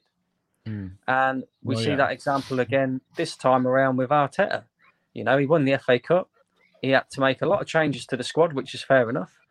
But once again, you know, Arsenal never ever go. Do you know what? We've we've had a taste of a trophy. We want more of that. So Mm. let's go and spend. You know, it's like Arteta spent two hundred and fifty million pound. But when you look at it in the cold light of day, he's he's brought these young players and he's done it because it's by the it's by design. It's absolutely by design. Yeah. yeah, he could he could have gone and spent that two hundred and fifty million pound on, you know, players that have Who? sort of been there, done that. I mean, we, we say who, Yeah. and that's a good question, a very good Mm. question. you know what I mean? Yeah. But it's like that that things could have been done differently. I, I'm not saying that I don't like what Arteta has done. It's not that. It's it's because I think he's actually built a, a good foundation for another manager to come in and you know build on top of that and and get us to progress further. But for me, I just think the the football club itself has gotten away with a lot from the fans. Do you know what I mean? The fans they lap up everything that the football club does for me. You know what I mean? Like any any bit of PR. You know, we could we could go on a three game losing uh, streak. Oh, we got Win the kit one coming game. out this week. That's going to be Win fun. one, yeah, win one game against Chelsea, and then all of a sudden there's people in the club shop buying the kits again, and it's like it doesn't make no sense to me. I know we've been we've been starved of uh, of success Hmm. for a long time, and we're hopeful as a fan base, but at the same time we've got to be realistic. If you're Stan Kroenke out, and you know that Stan Kroenke is not the man to take us back to to being competitive again, Mm. then what makes you think that any manager that he brings in is going to take us Does there? he? Does he bring them in? That's the question. Does he? Arteta's Does he yes bring man them in? again. I've got one more question for you, Brandon, because I've got my next uh, caller coming on. I just want to ask you kind of uh, next season, you know, say in the summer window, we have a successful summer window. Um, we sign players despite the fact that we're not in the champion uh, in the Champions League, and we go that next step forwards. You know, we go from fifth to let's say fourth, or we win the Europa League or whatever. We qualify for the Champions League. What? How would your mindset? Would it be any different at all, or does it need to be a case where you you need to see us, you know, challenge for a title before it starts to change? I don't know, Tom, because my my mindset is very much that that it's not that I'm uh, upset so much with the manager. It's that I'm upset with the football club because 18 year ago they knocked down a stadium and told me that we was going to compete with the best, and we haven't done it since. And for me, employing a, a novice manager like Arteta is making the fans wait even longer because Arteta's he, he was never going to come in and be this great manager straight away. He's always going to have to learn. He's always going to have to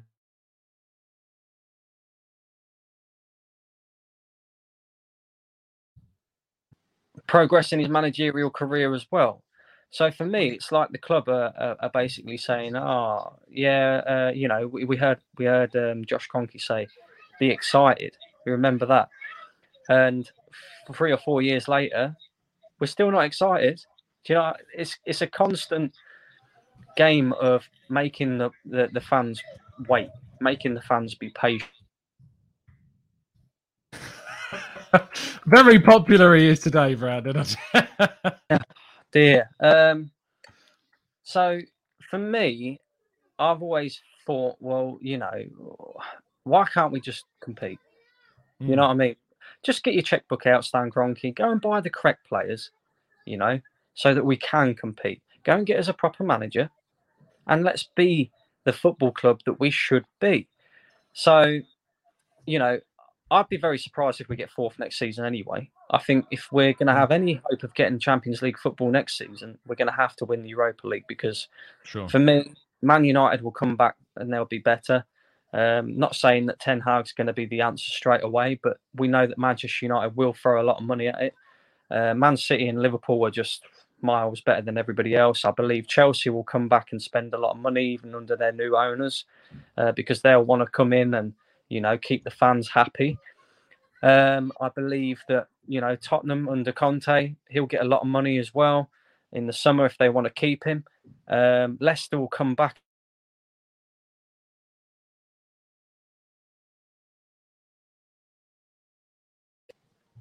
Yeah. There you go.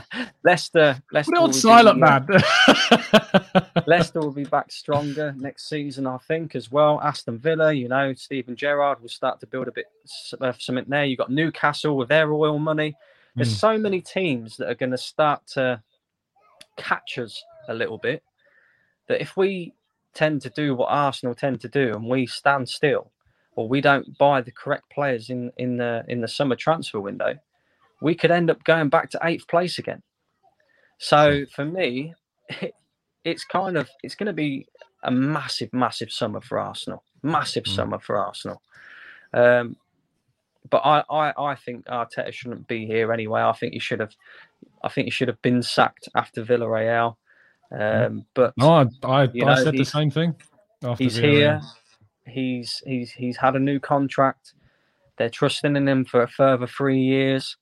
Um, it's just going to be interesting to see whether that follows suit with the fans or whether fans, you know, like yourself, start to turn to the dark side like like where I am. Brandon, thank you for coming on, mate. Um, I appreciate your front to come on the channel because I obviously know we don't share the same point of view, but I think you've explained your points, you know, um, very well. So I really appreciate your time, fella. No worries, mate. Thank you for having me on. No problem at all. My pleasure. I'll speak to you soon. Have a good one. Cheers, buddy. Thank you. No worries, fella. Massive thank you to Brandon for coming on the channel. Um, as I say, if you've got a different point of view, it takes front to come on and have a chat. So fair play to him. Make sure you're giving him some love in the chat box. Uh, let's bring in our next uh, guest of today's phone in. Let's bring in Luke. Uh, Luke, how are we doing, mate? Are we good? Are we well? Oh, you're you're so small compared to me. What's going on there? I'm in, uh, so I've had to put the phone on my windowsill because I haven't got a chair in here. Oh, no worries, mate. That's fine. We it, I can still hear you at the same level, despite me being much bigger. but go for it. yeah. yeah, no. So um, obviously, I've not been able to watch. Uh, this is on YouTube, isn't it? The... Yep. Yeah, live yeah. on YouTube, Luke. live on YouTube. Yes, I've not been able to watch what everyone else has been saying so far, but I've, I've caught what um, the last guy was saying, and I suppose from my point of view, um, I wasn't really happy with the appointment when he when he when he first got the job. So I'm aware that yeah, every single bad result am I looking for reasons because I want because I didn't want him in the first place. But when I look at the reasons why Emery left, well, they got sacked. Emery was only given one season, and I think most people would agree that he had a big job to do following Wenger. You know, he had. So if, you, if people are talking about like the process, you know, we, we, I hear this trust the process stuff. Well, if Emery was given Emery was given one season, I know the football wasn't great. He finished fifth. He, he, he left. They sacked him. Fair enough. So I thought, okay, good, because we shouldn't, as far as I'm concerned, we shouldn't expect, you know, accept fifth. We should think, you know, fourth is a bare minimum plus the odd trophy here and there, and hopefully winning a title now and then. Now, we, we, we're Arsenal Football Club. We've never dominated we, have never won, you know, lots of league titles in a row. We win, we always won the odd one here and there. So Arteta comes in, he finishes eighth, eighth, and now most likely fifth. And then he, but he gets a new contract. And so what I don't understand from the football club is that that reasoning. And I never hear from we, we never. I know some people say, well, Josh Kroenke does these kind of uh, question and answer things at the AGM and stuff. But for, for most fans, we don't hear from uh, the Kroenkes. I don't know what their object. Obviously, their objectives were top six because they've obviously just given him the contract before this before the season ended. And um, my concern is we've now got Newcastle coming up, mm. and they could be challenging. They could be challenging next season. Yeah. And with them beating us on Monday, a lot of people were saying, weren't they, that they had nothing to play for. They did have something to play for because by beating us, they're bring, they've now brought us into their sort of orbit of teams that they're going to be competing with next season. Because now that we're not in the, in the Champions League, we're now not about to potentially get the players we wanted. Sure. So we're now competing with Man United and now Newcastle for those next level of players. So, and that is my concern is with Arteta as well. You look, he's finished eighth twice, and that was when we were playing in Europe. We had no European football this year. Mm. Still not finished in the top four. And then I see on Twitter, and I know maybe Twitter's not the best. Dangerous. yeah. But you know, people are comparing the, the sole, you know, Klopp wasn't successful straight away, but I'm pretty Hmm. sure. Correct me if I'm wrong. Klopp in his at least his second season, he was back in the top four. Yeah. And then the next year was he got into to a Champions League final. They, they quite quickly were challenging. Mhm. And in, the, in that same time, where are we? You know, we're, and the players as well. And the last two performances were so bad as well. And I know people will say, well, they're young and all this sort of stuff. But under Wenger, I saw a good tweet actually today, and someone put on, I think they said in, in the 2008 2009 season, we had an average age of around about 22. And in that season, Yeah. we got to the Champions League semi final, didn't we? And we was in the top four. wasn't it? Yeah. Yeah, yeah, and we was in the top four. The, the, those Wenger teams, apart from the off season, they were quite comfortably always qualifying for top four. I think the Premier League was a lot less competitive back then. To be fair, Yeah, yeah, Man City were, were yeah, Man City were the team they were for sure. Uh, and um, yeah, I think if you look at points points tally, you know, I know people can say, well, there's no point comparing one season to the next you know, in terms of points tallies because, Hmm. but normally, yeah, you're looking at what 68, 70 points. That's that's normally good enough for top four, isn't it? And um, usually about that. Yeah. yeah. So, and we're not far that we're not far off that uh, this season, and and I know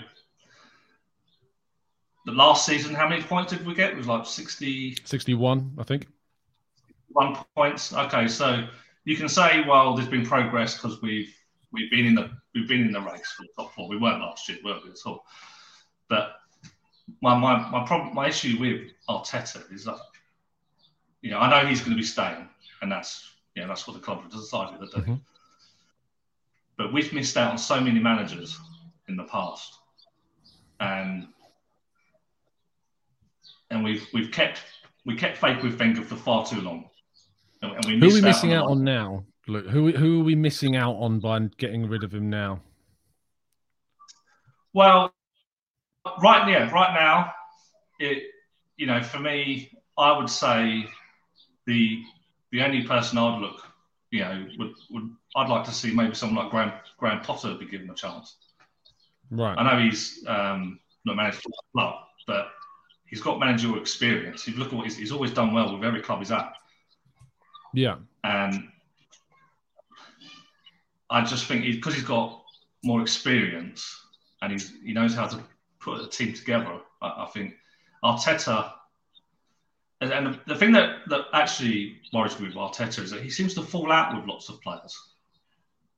I know people have said, well, he's getting, you know, there's apparently there we're getting rid of these toxic players, but I don't know. You know, you don't know whether they're toxic or not. We're not there. Hmm. We're just going on what people are saying, and he's fell out with Aubameyang, uh, Guendouzi, Torreira. Now, could we have not done with Guendouzi and Torreira these last few months?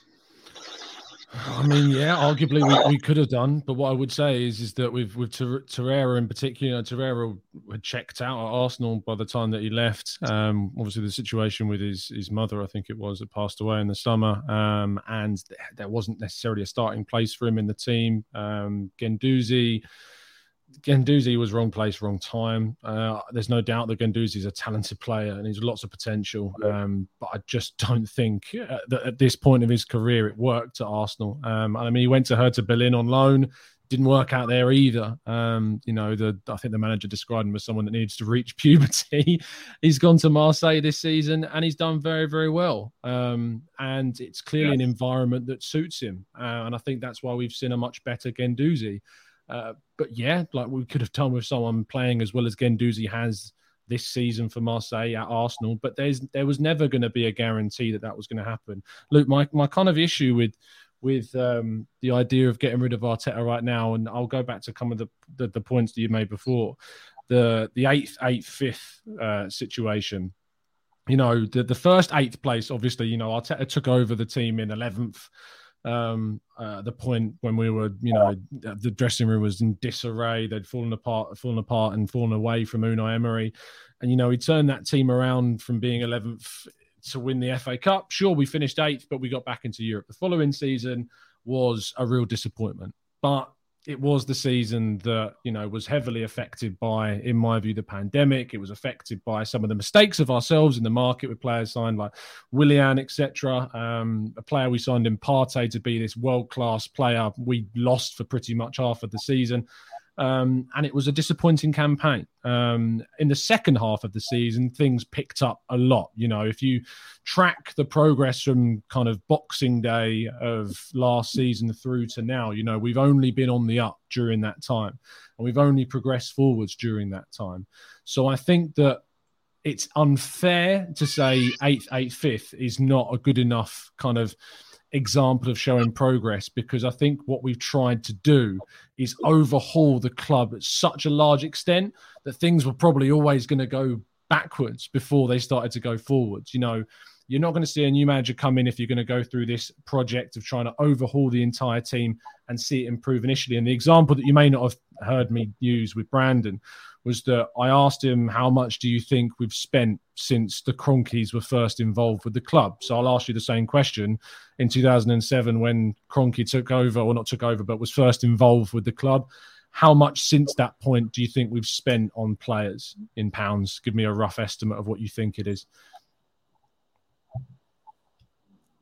Um, they have, they've had some big transfers, haven't they? Uh, in, yeah, Oh, yeah, Ozil, Alexis, Aubameyang, Say again. Is 500 million? Uh, 500 uh, million? Double that and add some more. Um, that's we've spent over a billion um, on players since 2007, um, which is mental. You know, only Chelsea, Man United, Man City, uh, I think maybe Liverpool have outspent us during that period of time. Not many teams. Now, if I said to you that obviously the 250 million pounds we've spent since Arteta took the reins, um, let's discredit that. Let's just leave that on the side a second and say that 750 million pounds ish had been spent before Arteta took over. How many of that 750 million would you say, and if you can name them, were good signings? Of that 750 million since 2000. I know it's a tricky question because a lot of years I'm asking you to remember, but good players yeah. since 2007. Who would you say were good signings? Since 2007, I mean, I think Sanchez from he did. I mean, it was yeah. Three Alex, I can't disagree with you. Alexis Sanchez definitely won. I'd say at least three of his three and a half.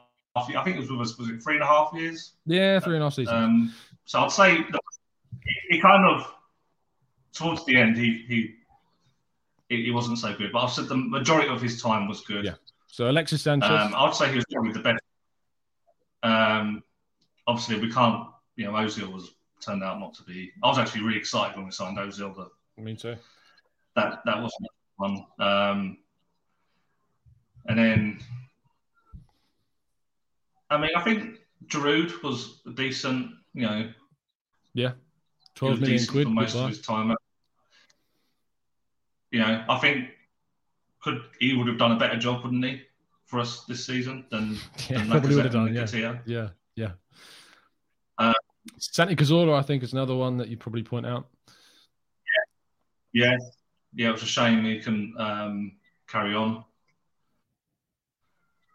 So, yeah, there's not. There's been a lot of um, seems like we've we've kind of almost signed a lot of squad players. Yeah, in that, it seems know, like we've signed a lot really of players that have not been good enough. Would you agree? Yeah, yeah, yeah. and even like last summer, like we signed.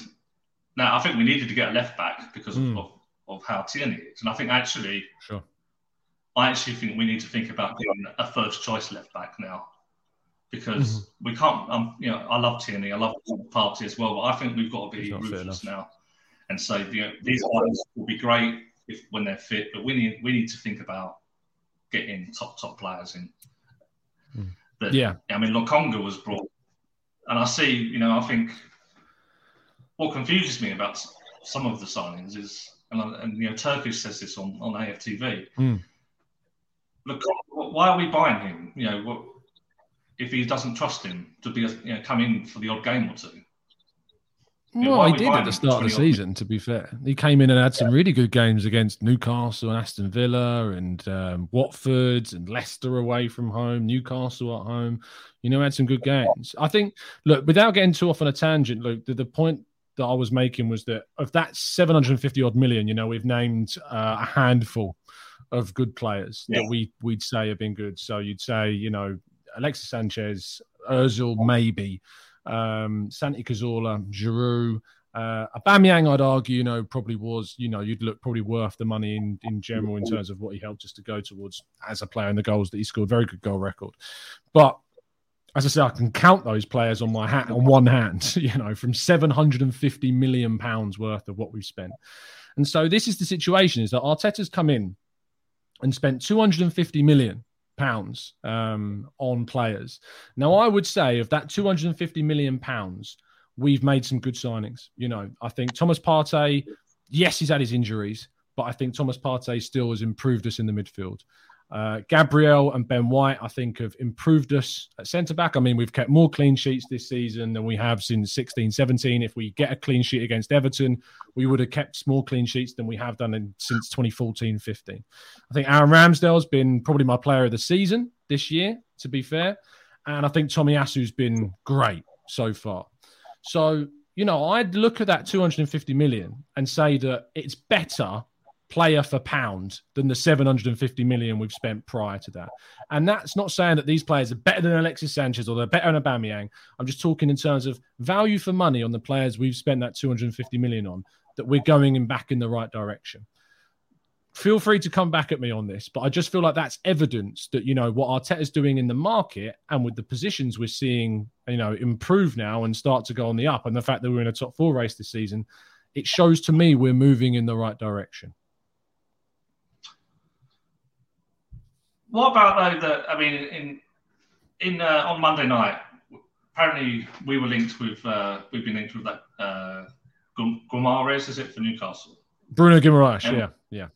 We spent all of all of January Mm. going after Dan Vlahovic. Apparently, he was never Yep. wanting to come to us. Yeah. Where and it, yeah, we did need it. We we needed a centre forward, and I think I don't, you know, I think great, go for him if you can. But we also needed a central midfielder because we know long term that Partey needs someone better than Xhaka. And we we it was another one, and this goes back, you know, before Edu came here, and you know, it's, it's a problem that we've had at the club, I think, for a long time, where we let players, we don't go after them, we let them go to other clubs all the time, and he's another one, and I think he could be a top top player for them, and perhaps. I think there's there's certainly other central midfielders we can go for, but it's a shame that we missed out on him because I think if he'd come in for us, you look how good he's been for them Mm. that could have saw us over the line. I, we needed much in January, and I've heard people say as well that in January that they didn't want to go after, they didn't want to waste money, you know, on players, on, on perhaps squad players that it wasn't going to work out with. But we really didn't need that much in January, and I think it could have us over the line. You know, we're going to miss out on top four you know, if we beat Everton and them lot. Uh, do what we think they're going to do. We're only going to miss out top four by two points. Yeah. Yeah, that's one, one of those defeats that we've had since January, and we've had, I think, uh, is it si- I think six defeats. If you once the window it's- closed, I'm talking about. I think we've had six defeats. Mm. You know, and I just think that we had the chance, and in January there was never a better time for us to go after. If we missed out on Vlahovic, fair enough. Go after someone else like uh, Darwin Nunez at Benfica. Mm. He wasn't available in January. know, They- Benfica said they weren't selling him. We actually did go after him. We inquired with them uh, with Benfica, and they told us to, to do one basically. I mean, Could, is there not anyone else we could have got on in, in, in loan? Or, well, I, I pointed towards someone- players that I thought we could have got on loan. I mean, I thought we, you know, there are players like Morata or Origi or Taremi at Porto, or you know, Burnley got Weghorst. I think he would have scored a few more goals had he have come to Arsenal because we would have, you know, had a bit of more aerial threat. So yeah, look, I think there are players that we could have signed in January, but I don't think that that mistake that we didn't is enough for me to turn around and you know disregard everything that's happened before that to say that no you know we should have someone else at the helm because of of that error. Because I also think had Partey and Tomiyasu and Tierney been fit for these last 10 games I think we probably finish fourth. I think we we, we win one extra game um in that period of time. So do you know what I mean? Yeah, it's it's you know it's fine margins in sport, isn't it? You know we know that. It's Mm. and in when you don't make it, you're always going to think back to what we could have done differently. If we'd made it, we wouldn't be having this conversation. So yeah yeah we wouldn't it's really annoying No, so, you know, but that, but because we didn't make it, I think it, it's fair to say uh, to Arteta and Edu and to whoever else is involved, why didn't you do this? Why didn't you get someone in, in January? yeah I agree that I Um, think that's fair I think that's absolutely they- fair to ask them the question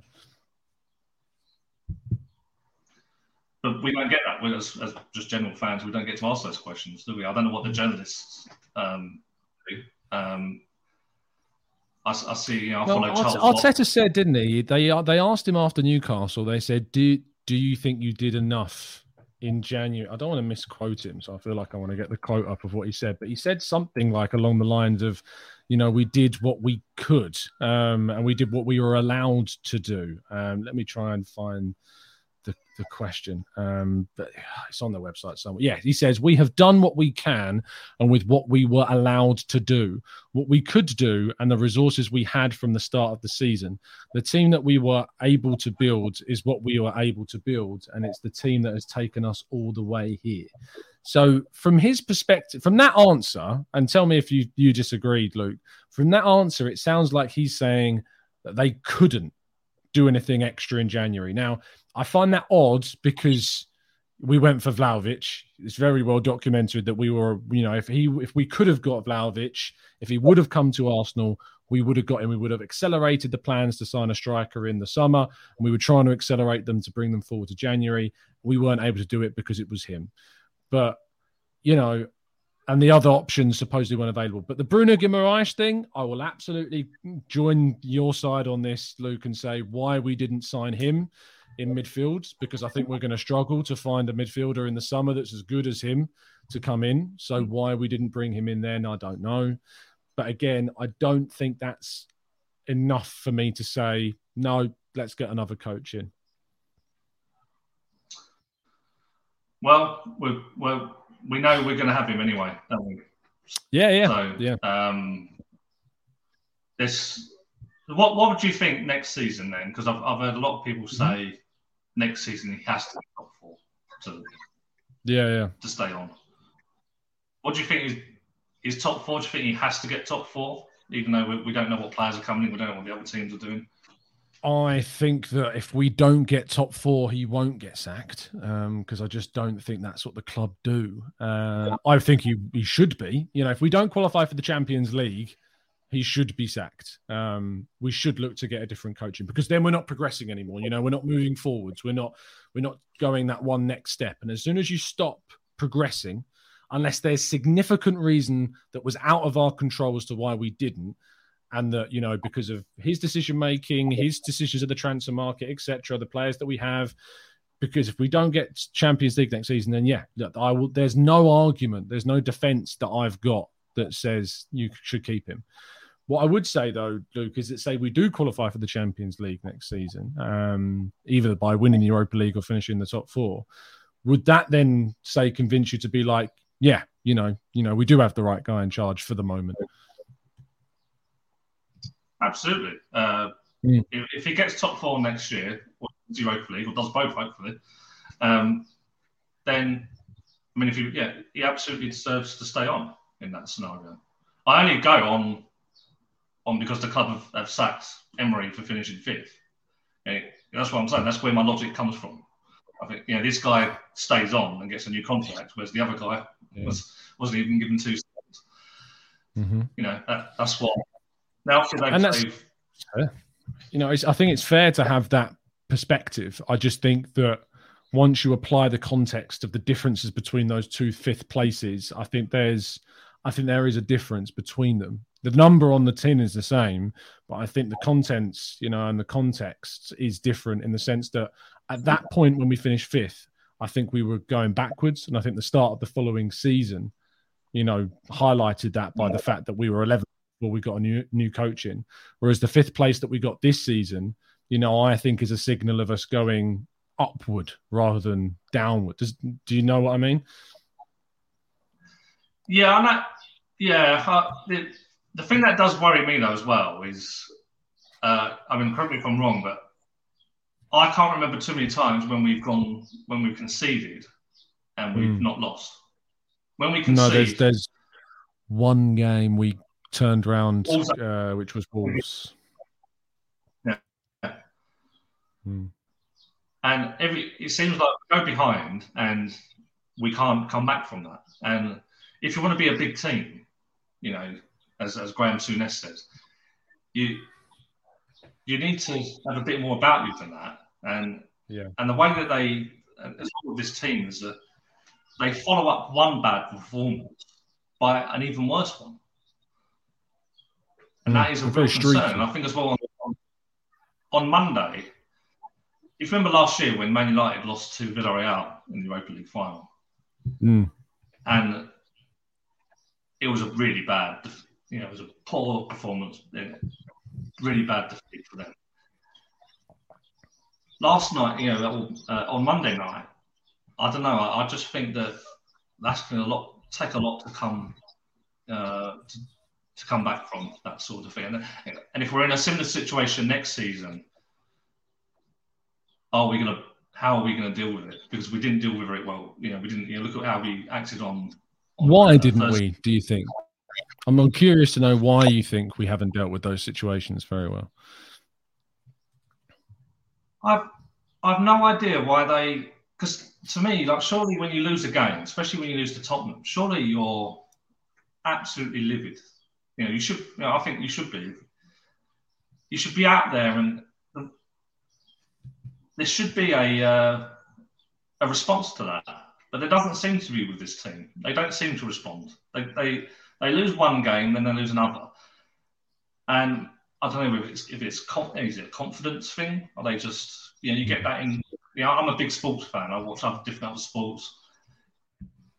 You tend to get that more in individual sports, where you lose one game and then you can quickly lose lose others. In a team sport, is there not anyone that can get them up, get them going? I mean, Odegaard's our captain at the minute. Mm. What's he been doing? You know, he's. Mm. I just don't. You know, there's other players in in there. You've had, you know, Xhaka came out with his comments and you know so on, but surely there's people in there that have got something about them. They've got to this level. They're professional footballers. All you know, they've they've been. They've probably been the best kid in their school. You know, the best kid in their yeah, in the group.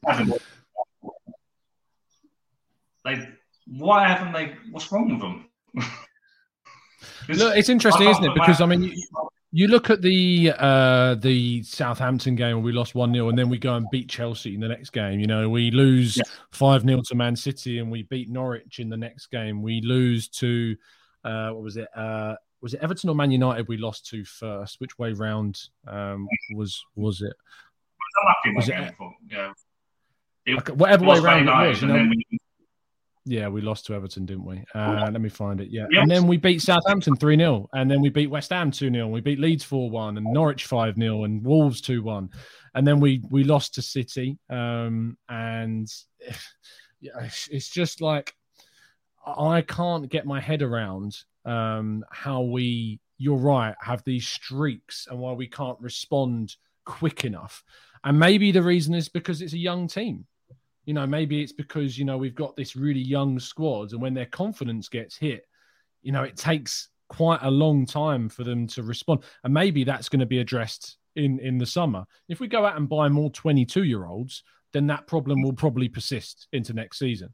But if we go out and we sign some, say, mid 20s, um, I'd argue that, you know, if there's a player on the market like Gundogan available, you know, you should go and get someone like that to add that, you know, top class and experience and kind of brilliant talent into the team, despite the fact he's 32. You know, I think he'd be a great addition for the team. So, and I think there's an argument that maybe we should look to sign a centre back of, of real experience as well. Like, you know, how Chelsea have benefited from signing Thiago Silva. You see someone like that moving and, and the impact that they've had. So I think that the reason why we don't bounce back is attributed to the young side that we have. And people will point to Arteta, well, you know, you're the one that built our team that way. And they're right. They are. He is the guy that built our team that way. But it's also a team that did get us, as you said earlier, Luke, possibly to within two points of the top four. And so perhaps by adding that experience and solving that problem of not being able to bounce back quick enough, next season we could get into the top four and comfortably so, hopefully. Anyway, do you know what I mean? Yeah. Well, certainly, uh, Mark. You know, it's it's, but we know in in, in football we, we could go out and get three or four really good players, but if if the other teams improve at a greater rate than what we do, we could still not get top four. Yeah, so it's nothing is guaranteed in sports. You know, I think people say, well, these young players will get better. Maybe they won't. This maybe this is all they can do. We don't know. You know, hopefully they will get better. You know, and, mm. well, and players will come in. And, you know, no, no. Yeah, sports is there's no point trying to predict things uh, two, three years down the line in sport. There's no point at all. Mm. We've Luke, thank uh, you so much for coming on the show. i am running out of time very quickly um, to bring on our next guest as well. Uh, I really appreciate your time coming onto the channel and having a chat, especially because you know we don't share the same viewpoint. Um, but I appreciate, and I think you've raised some good points. So I really appreciate your time. Thank you. Cheers, Luke. I will speak to you soon. I'm sure. Have a good one. You too. Thanks. Bye. Massive thank you to Luke uh, for coming on the channel. Uh, I think we're going to have time for one more guest um, to come on. Um, just replying to a message quickly, and then we'll be wrapping up very, very soon. Uh, in fact, let's introduce them now. It's Jay. How you doing, Jay? How you doing? Hello, you hello, Tom. I'm good. How are you? Very good, thank you. Very good. It's a nice shirt you've got on there. It's nearly as nice as the picture behind you as well. Um, thank you. How are you doing? You good? I'm doing good, uh, Tom. I'm doing good. I think I've recovered a little bit from the Newcastle defeat. Mm, it was a tough. Haven't. It was a tough one to take. it was a tough one to take, but I think I have learned a little bit from it because I think that our players uh, didn't try their best, to be honest mm. with hmm. you. And I think Ben White wasn't fit. Did he look fit to you? He didn't look fit think, to me. I don't think anyone he looked, looked fit, guys. he, he looked he looked he looked physically unfit, didn't he? Mm. Yes, I, I think, think Gabriel looked, fit. fit. unfit. I think Tomiyasu looked unfit. I think you know Saka looked unfit. A lot of them did. I think, in fact, yeah, I think the whole defense looked unfit except Tavares. But Tavares fitted like Tierney unfit. So mm, yeah, right. Talk to me, Jay. Um, you think Arteta should leave? Tell me why. So Tom, I have two arguments. My first argument is that I think someone else with the same 250 million that you that you, you spoke about. I heard you mm. with the hmm. last guest. I think with the same 250 million would have gotten in experienced players. Ooh. That would have been more, and, they would have gotten more uh, immediate results, if you know what I'm saying. Like you look at Antonio Conte, right? I understand he's got Harry Kane. I understand he's got Heung-min Son, right? But he he comes in and immediately he sets his bases right. You know, he sets his players. He he he, he gets them to play a certain way that, that he wants, right? And he says, right, you guys, you're, you're doing this, and this is how you're doing it, and there's no two ways about it, you know.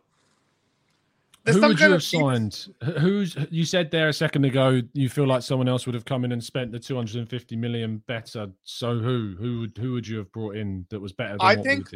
I think. I think. Honestly, you might you might call me delusional, but I think Diego Simeone would have spent it very well. Who would he have brought in? Diego Simeone from Atletico Madrid. Yeah, but uh, which players would he have brought in? Is what I mean. Sorry. Which players would he have brought? Which yes. players would he have brought in? I think he would have gone for for, for experienced heads. I think he would have gone for more experienced approach rather than a more youth based approach. And I think he would have gone for players like um, Uh, for example, Llorente, if you know from the mid in the midfield of Atletico Madrid. Marcos Llorente. Marcos Llorente, yes, from Uh, Atletico Madrid. From yes. from he, Yeah. he's he's a, he's a younger player, but he's very experienced. Okay, and I think he would have gone for. I think he would have gone for a lot of his own players, like if uh, from from his, from his own players from Atletico Madrid. But I also think he would have gone for like uh, other players from other clubs with experience, like maybe someone like a Morata, Morata, for example. I think I don't think Morata would necessarily be a bad signing. Um, I think he would have gone for players like, uh, let's say, Alex Sandro at left back Mm. who's uh, from Juventus. I think he, I think honestly that he would have gone for you know like a Thiago Silva type of signing, but not Thiago Silva as it is, but maybe like a Bonucci or someone like that. You know, Okay. just just Um, just to come in in terms of like I would say what what what what Unai Emery tried with Stefan Lichtsteiner. If you remember, Stefan Lichtsteiner came in. Yeah, that was a failure. Before Unai Emery That was, was- even there. No, so so no, so exactly. So I so when uh, whoever brought in Stefan Lichtsteiner and uh, David Luiz as well, I feel was an experienced head who was signed who was signed in to uh, you know um uh, like help the sport in terms of make them um like you know believe in themselves and you know someone who's been there, done that, seen it all before. Did you, You know- like Stefan Lichtsteiner? No, I didn't. I didn't like Stefan Lichtsteiner, but I thought having an experienced player like him is, I mean, not really experienced, but I thought that he just having him in the dressing room is important. I feel like this squad is really, the squad is really youthful. Like that's that's not a bad thing necessarily, but the fact that you only have youth and you barely have any experienced players, like how, as you said, how I think you've very correctly said it in many, multiple of your videos. How many of our players have ever played in the Champions League? Barely any of them. Mm. Did And you like Willian as a signing? Did you like when we signed Willian? So th- that's funny question you asked me there, Tom, because um, I know you're putting me on the spot, and I do think that a I, good not putting you on the spot. I'm just I'm trying to go off your answers to think of questions. No, so I do think I do think Willian was a good signing. I do think Willian was a good signing. Clearly, it didn't work out, but I Hmm. think th- people's opinions on David Luiz are a little too far fetched because I think David Luiz was a very bad signing for his first year, but I think later in his career he improved at Arsenal. So I think he was not he was he wasn't he wasn't as bad as he's portrayed to be, and I think Arsenal fans have this really bad habit of you know name calling. Yes. And I think we do that with Xhaka, and we do that with a few players. Like you know, we do that with Xhaka. We've done that with Lacazette. I feel you like Lacazette doesn't score goals, but have you seen the amount of assists he gets? Have you seen his link-up play in, in the front? I think a lot of his, a lot of a lot of what he brings into the team was also experience, and I think that that was also important. But then I did agree with him and replacing Nketiah because obviously Lacazette wasn't working for a few games, so getting in Nketiah was not the wrong decision, clearly because he scored goals. But at the same time, I also think that um, uh, if he brought a few more experienced players, maybe with the 150 million pounds we spent on you know inexperienced players, maybe if he got in one or two more experienced heads, like maybe another experienced centre back. And you know what, Tom? I'm really disgusted, disgusted, honestly disgusted with the decision of him selling Guendouzi for whatever 10 or 12 million. I can't get over that. Honestly, Tom, I cannot get over that. Because even, as you said, he didn't have a good loan spell at Hoffenheim, but he wasn't bad. Was he? I don't think he was a 10 million player. I look. I, I I agree with you. Look, he's. I mean, if you were saying what is he worth based upon his performances at Marseille this season, you'd probably go 25 million minimum. Um, is, is his valuation? I think that the issue with Guendouzi was that you know Arteta had this policy of basically no nonsense, non-negotiables, and Guendouzi didn't follow it, and because he didn't follow it, and he was disrespectful and didn't follow protocol, and had a bust up in the, I think it was the Middle Eastern uh, break Mm-hmm. in the had Dubai camp, yeah, in the Dubai, the Dubai camp, yeah. camp, yeah. Um, and of course the the refusing to apologise after the the uh, Neal Maupay strangling incident. Yeah. Because of that, and because he didn't re- apologise for his actions, you know, Arteta said no. You know, I'm But- only going to have players in my but- team that respects the policies. Go on. I completely agree. Okay, fine. Okay, fine. Uh, okay, I'll put my head, ha- hands up for that one. But then what about Aubameyang? What about players like Ozil? I don't think Ozil necessarily on his on uh, when when Arteta took over the squad. I don't think Ozil. We could have done with a player like Ozil. We needed that creativity. We could have easily done with a player like Ozil. Not only Ozil or not only um, Aubameyang. I think he's had his he's had his um, uh, fair share of fights with a lot of players, and I think that um, if you're an experienced manager, like let's say you're an Antonio Conte, right? And Antonio, and I'm not, I'm not saying Arsenal should have gone and got Antonio Conte, but what I'm trying to say is that Arteta is a novice, and I think that I think that his his inexperience shows when he's dealing with experienced players. You know, an experienced manager knows how to deal with experienced players. Today, you go in, you go, okay, let's say you go and bring in a blockbuster signing, Neymar. You think you're not going to have bust ups with him in the dressing room? Of course you are, right? Yeah. Because Neymar is a superstar signing. You go, you go sign Neymar. Neymar's going to go out clubbing in the night. I don't think you can stop him. Can you? I think I think the difference is though is that Neymar's probably going to get you a ridiculous amount of goals and assists. Like you mentioned Özil there. Do you know how many assists Özil has for Fenerbahce?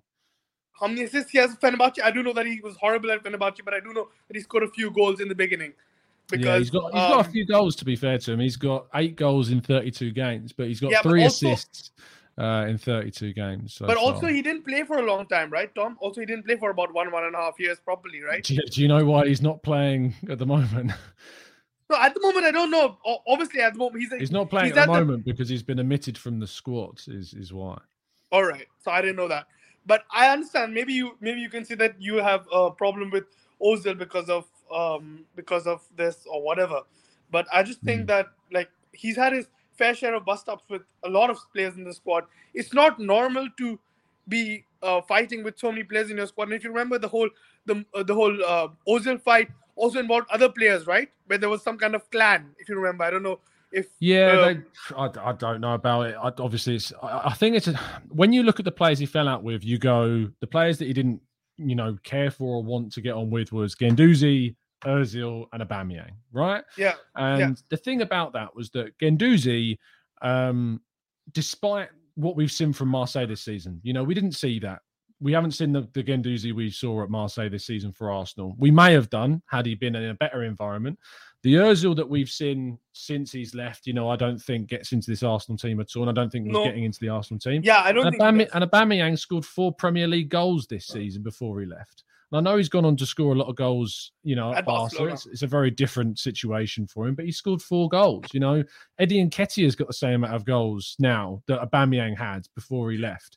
So it's I don't think it's necessarily that's the reason to point to why we've not finished in the or why Arteta should be sacked because those three players that we've moved on, you know, I don't necessarily think they were doing it for us at the point that we, I think Arteta said it himself in an interview. I think he actually said, you know, if you're scoring 25, 30 goals, you know, fair enough. But he wasn't, you know, he was scoring four goals. Um, no, I agree with you, uh, Tom. But I feel like the the experience of Aubameyang again. I, I keep saying experience because I feel like the squad doesn't have anyone who, takes onus. You know, like, right, I'm the man. You know, we, we, we want Odegaard to be that man, but is he that man? You know, who who like in the Newcastle who'll take the game by the scruff of the neck and be like, right, I'm the man. I'm going. It's my team. It's my Arsenal. I'm going for it. Hmm. I, I'm going to take this game by the scruff of the neck. I'm going for it. And you know, gets the motivation of, of all the players. I don't think Aubameyang was a good captain, but I think Aubameyang led by example for sure. I mean, his goal record, as you've said multiple times, Arsenal was ridiculous. We could have done with a player like him. We've not scored enough. We've not scored more, uh, close to enough goals. Um, since he's left. I mean, I read a stat saying that Bukayo Saka has scored two goals and three or four goals since first of January or something. Yeah, that's, no, the, the, amount of goals we've scored has not been good enough. Um, and and, you know, and, we... and, and do you think and do you think that uh, letting go of uh, Aubameyang uh, in in January if if we did let go of Aubameyang and we you know we, we tried at least try Jay, sit, Jay, sit down. Like yeah, you're causing our chat box are going mad because you're moving about everywhere. Sit. it's just oh man, keep going, keep going though. But yeah, just sit. yeah, no, that's sorry. That's that's that's fine. Well, I'll do it all the time as well. Yeah, just uh, that's just that. I was gonna set a virtual background, but I didn't know how to do that because I'm like I can't sit in one place. I like you know. it's good. It's fun. Be on the move. But yeah, no, but I just think that you know, honestly, Aubameyang, a player like him, and his experience, would would have he would have led by example, and even if he wouldn't, if you see, even on Aubameyang's bad days, he he looks like he gives a shit. You know what I'm saying? Mm. And and I could always see him with the fans, and you know, I, I've I've had the pleasure to see him at the stadium as well, and you know, I've always seen that you know he's always trying his best. He always wants the best. He always wanted the best for the club. His intentions for Arsenal were always the best until the day he left. You know. Mm. And I just think that we need players who love Arsenal and who love the club. And it's all good and it's all good and gloomy saying that these young players love Arsenal. but it didn't look like they did, did against the game at Newcastle, did it? It didn't look like they took the game on at the scruff of the neck. It didn't look like they wanted it. It looked like Newcastle was the team fighting for Champions League football. You know, Mm. No, it looked like they were the ones who were missing out. They- I feel like Tom, with the position we were at, if you see the league table when we were at 29 games, you see the league table now, I mean, we call Spurs the bottlers. Have we? I feel like we've bottled it, man, because we were like, oh, ahead of Man United and Tottenham with like three games or four games in hand, you know. And we keep talking about the in games in hand, but I think that that's come back to bite us. And I think that um, the Tottenham game, all right, we didn't have a good game. Uh, you know, it's it's one game. We we lost. This this team didn't have the confidence to pick themselves up after that game, and you know that's what worries me. That's what worries me. You know, as you said, we've been having um, erratic moments. You know, we, we we go, we win two games, we lose three games. We win two games, we lose three games. You know that that's not how uh, the a club that's uh, gunning for the Champions League um, should be in terms of form. You know. Hmm. So So, I um, I just think that that's that's that, and I think that O- Aubameyang, Ozil, Guendouzi, I don't know. I just think that the guy doesn't have enough experience, and I feel like a, manager of Arsenal Football Club should be able to deal with personalities because you're never you you can. It's all good and it's all good and gloomy paying 50 million for Ben White, bringing him him in and nurturing him into a 60, 70, 50, 100 million pound player. But the thing is that you know to- today, if you want to go and get an experienced, you know, world class centre back, let's say Khalidou Koulibaly, right from Napoli, yeah. hmm Yeah. I think you could have gone gotten a K- Khalidou Koulibaly from Napoli for, for 40, 50 million rather than Ben White, and he would have been an experienced defender. He would have been the guy who tells Gabriel when he's on a yellow card, "Listen, Gabby, calm down. You know, you're on a yellow card. Calm down. Calm the flip down, and just take it easy." And Mm. you know, you, like someone who someone who's like you know a, a centre back partner. Like I don't mind having one experience, an inexperienced centre back, but I feel like the other one should be experienced, or at least should have the experience to be vocal with his centre back partner. You know, you could be having a bad day, as you said. Gabriel could have been a, having a rash and bad day, but even though he's having a bad and rash day, if his partner told him, "Listen, listen, dude," you, like Rob Holding, right? Rob Holding got sent off against Tottenham, right? I think Rob Holding is an experienced player, and that's where my point I feel like is I'm contradicting contradicting my own point. But how experienced is Rob Holding? I mean, has he ever played in the Champions League? I don't Yeah. know. Yeah, yes. Yes, Yeah. right. How I'm many ever sure years ago? I think it How- was the how- I think it was his first one of his first seasons. so it was a long time ago. Um, yeah, but but not consistently. You know what I'm saying, right? Like he doesn't have the experience. Oh no, the no, champ- no, of course not. Of course not. he- he doesn't have the experience in, and okay he's a backup so i get that but i feel like um the money wasn't spent badly but i think the money could have been spent differently and could have been spent in a way where the results short term it's all eh, you know it's all that like jay you're saying this after you know we've bottled top four and you know we, we could have gotten top four with this youth with this young side. But the point is that we bottled top four with this young side because of not having enough experience right? Do you think that if Tierney, Tomiyasu, and Partey were fit in the last ten games, we would have beaten one of Spurs, Brighton, Palace, not Palace, sorry, um, southampton southampton Southampton, and uh, there's one other Newcastle. Do you think we would have won one of those games if Tierney, I think I think we, we, we might have I think we might have won one of one of those games, but at the same time I also think we we might have lost against Chelsea or Manu or you know Why? because because because because Tom I just think that Ars- uh, Arsenal's results under Arteta are so uh, erratic and you know so like one day we'll turn up and one day we won't you know Hmm. so Fair enough. I feel like I feel like the players that yes, okay, he had injury problems. I agree with that. But the prob- but the point is that um, if Ben White wasn't fully fit, like clearly as we could see, if Hmm. Gabriel wasn't clearly fit, I mean you've got to go with a makeshift back four because you you've got to go with players who are hundred percent fit. I always say this, Tom. I feel like a player who isn't hundred percent fit shouldn't be playing because if a player isn't hundred percent fit, his opponent can can feel that he's not hundred percent fit. You know. Yeah, So he, he, he, he be take he'll, he'll take him on he'll take him on more. Not only will he take him on more i feel like he'll also um you know try and take advantage of the fact that he's not fully fit. Ben white was clearly not fit my friend. And i just think that like Arteta is a novice. That's my issue with him. Like obviously the club have given him a new contract and i applauded them when they gave him a new contract because i feel like arsenal has been direct has been lacking uh somewhat of a uh, you know straight straight line. You know, like in terms of like we want to do this and having a plan and clearly following it. You know, but I think there was I hear a- what you mean. I think Tom, there was a there was a clause in his contract that said if you qualify for Europe, you that tick comes in and you, your contract gets extended. That's what Mm. I think it was. I think Fair it was enough. negotiation. I think I think this was all written down and in in in in red and white ink. Right. If you qualify for Europe, that was the, that was our goal. We- Our goal was to qualify for Mm. Europa League. Right. Mm, So- I'm not a, I'm not an idiot to be saying that it could have been written on paper. The same thing. If you qualify for Europa League, you get an extension on your contract. And I think and I think that's why his contract was extended. And, and in a way, I think that's a good thing because the club is has a clear direction and they know that you know if, if this is his goal, if he achieves it, then he gets then he gets a new contract. But I feel like we set our standards a little too low. At the end of the day, Tom, we're Arsenal Football Club. You know, Yeah, I hear what you're saying. I hear what global you're saying. brand Um, stature. Like you go, you come to my country in India. You come to my country in India. Like I'm, I'm studying in UK right now, Brunel University. But you come to, you come to my country in India, and you see the fan base over here. You see the fan base in other countries. It's insane. Arsenal is a global brand. You know, that funny, that, that the funny video we've seen about the, the, that that fan who, who says Tottenham Hotspur. Have you seen that video? He's like Tottenham Hotspur. Who's Tottenham? You know, like Uh, yeah, it- I have. like there are many people in my country who don't know what who Tottenham Hotspur are, but everyone knows who Arsenal is. You know. I'm not surprised, Jay. Uh, I've got to get on our next guest, but thank you. Don't so don't much worry, for coming Tom. It was really it was really nice talking to you. Likewise, mate. Have a good one. Thank I'll you. speak to you soon. Thank you so much, man. See ya. Have a good Bye-bye. one. King, how are we doing, my friends? Are we all right? Yeah, I'm good. Had a long day, obviously, but I'm finally here.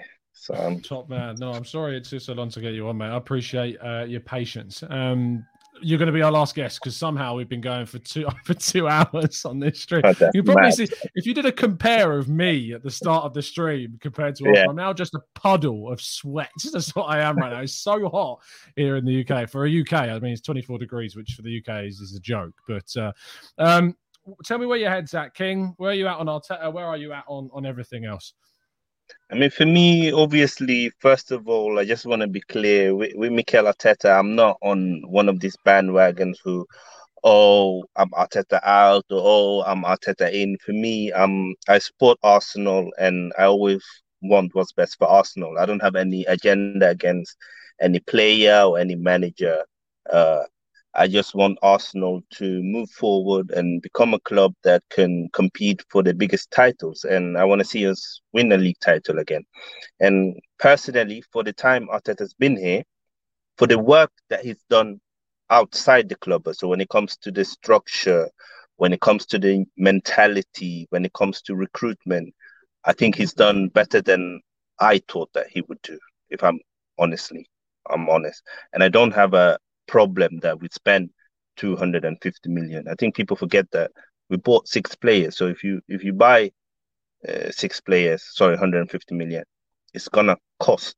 You're not gonna get from that. It's either even if you take them on on a free, it's gonna cost you huge on wages. Then, like you can't improve the squad and bring a volume of players and not expect the club to to spend money. So I don't have a problem with that. My issue with Arteta is that as a coach, I don't think he's tactically good enough for Arsenal. And I don't know about you, but I don't remember any any kind of top coach who, when you are down, you take out your fullbacks and you bring in attackers. I've never seen Klopp do that. I've never seen Pep do that. I've not even seen other managers do that. I think you're mute. Yeah, so the Southampton game you're talking about when he Yeah, took even- off Cedric and Tavares, that was yeah. I, I don't get it. I I agree with you that this is this is a genuine criticism of Arteta that I can completely get on board with because th- from that standpoint, like the, the putting Xhaka at left back against Brighton, you know, taking off Cedric and Tavares against Southampton, you know, both of those decisions cost us points. And that's where I can really get behind the idea of, you know, a, a genuine criticism of Arteta because it was just naive to do that. You know, it was really naive to, to do that. But I wouldn't. But I, the thing, the thing is, King, is that I don't Yeah. think that's. I don't think those things in isolation are enough for me to turn around and go, no, you know, I'm, you know, I want to get rid of him now because of those individual things. Like, if this was a case of that was happening you know, a crux point of, of next season after, say, we're stagnating and those mistakes are coming up again, then we can have a conversation. Right now, we're right to highlight it, absolutely, you know, and note it. But, you know, next season is where I think if we're doing the same mistake again, that's when I'm going to have a problem. Yeah, because I feel like he's been here, what, like two and a half years now. And I still feel like he's, if someone, if we concede first, we are nine out of 10 times going to lose. And mm. I feel like when he sets up the team right and the tactics work, wonderful. Uh, we often win the game. But if a team, if the team that we have set up is wrong, in game management, I don't see Arteta when we are struggling where his strength is. I, I seeing yeah. him turn around games where we're struggling, where the opposition has find like for example when we played against Palace and they were playing aggressive against us, they were counter against us, they were pressing us. He doesn't seem to find a way to solve it. And yeah. not every game, this is the Premier League, and every year teams are gonna improve. They're gonna buy better players. They're gonna get in analysts, video analysts, more data on him.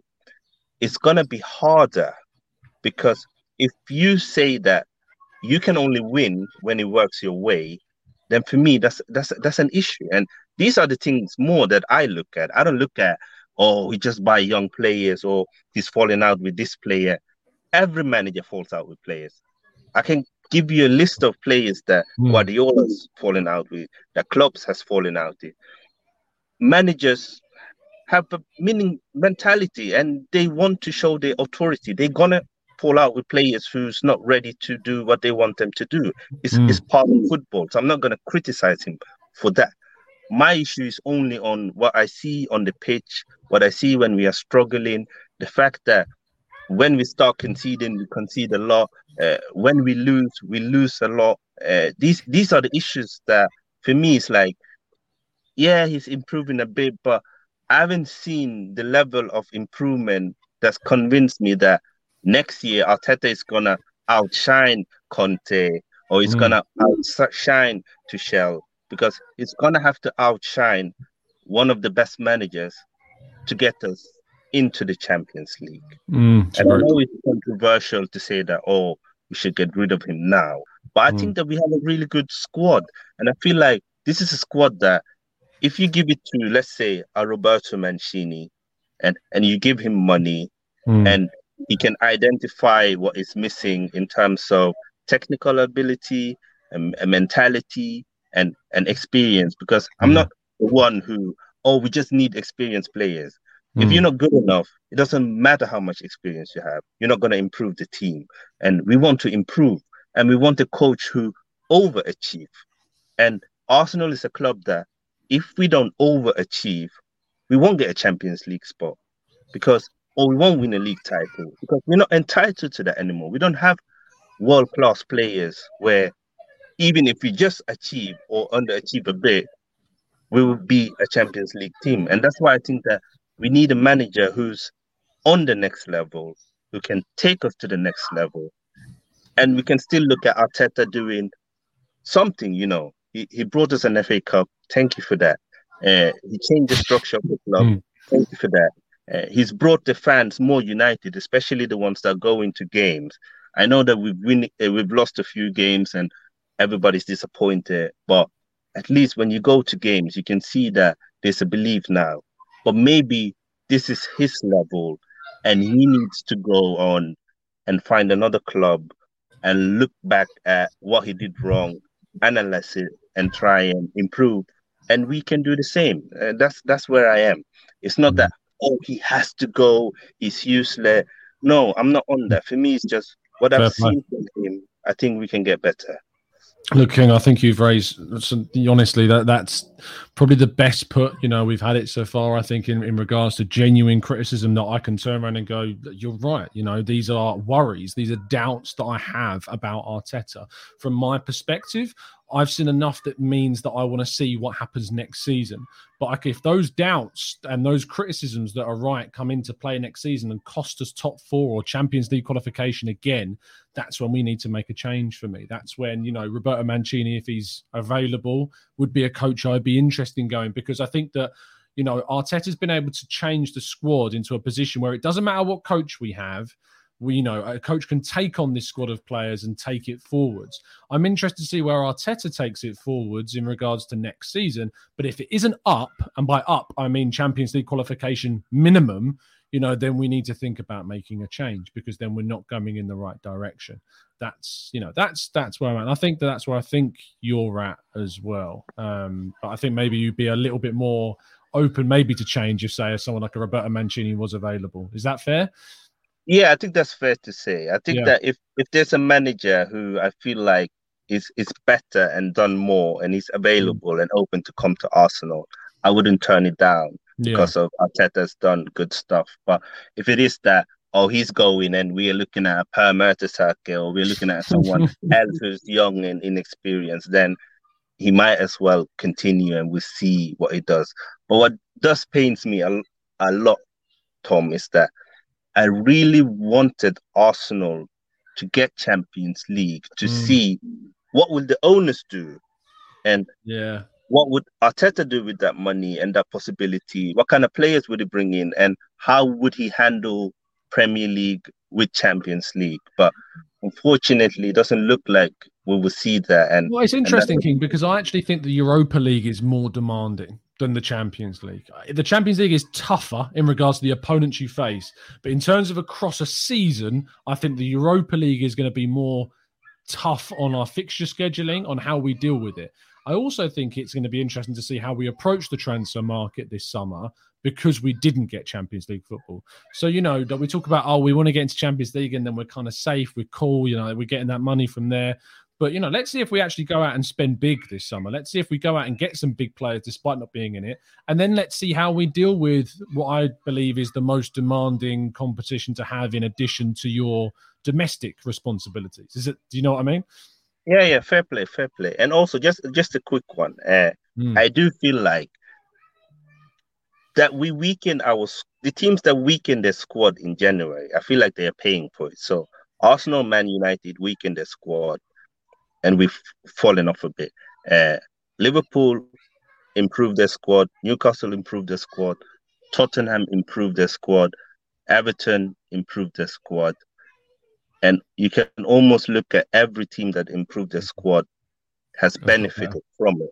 Yeah. And for me, who takes the blame most? Is it the manager not demanding enough from the owners to get reinforcements? Because I don't think that any manager doesn't want reinforcement. Or is it Arteta who felt like, no, I'm just gonna have a tin squad.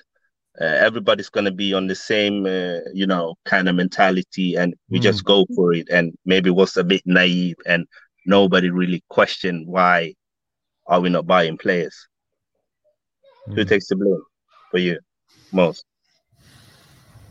It's a good question. Um, it's a good question because I think that you go to Arteta and you go, "Why haven't you signed anyone?" And he they, he was asked that after Newcastle, and he says, "We did what we were allowed to do." You know, that's that was his answer. It was it was a strange answer because it was different to what we've heard. He said, um, "We have done what we can, and with what we were allowed to do."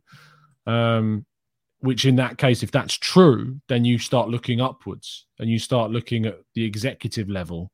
Why wasn't we allowed to do? Why wasn't Arteta allowed to do more in January? Why didn't we go for, you know, even just Arthur Melo on loan to strengthen the midfield, or you know, a Morata or an Origi or a Taremi to strengthen the attack? You know, why didn't we do that?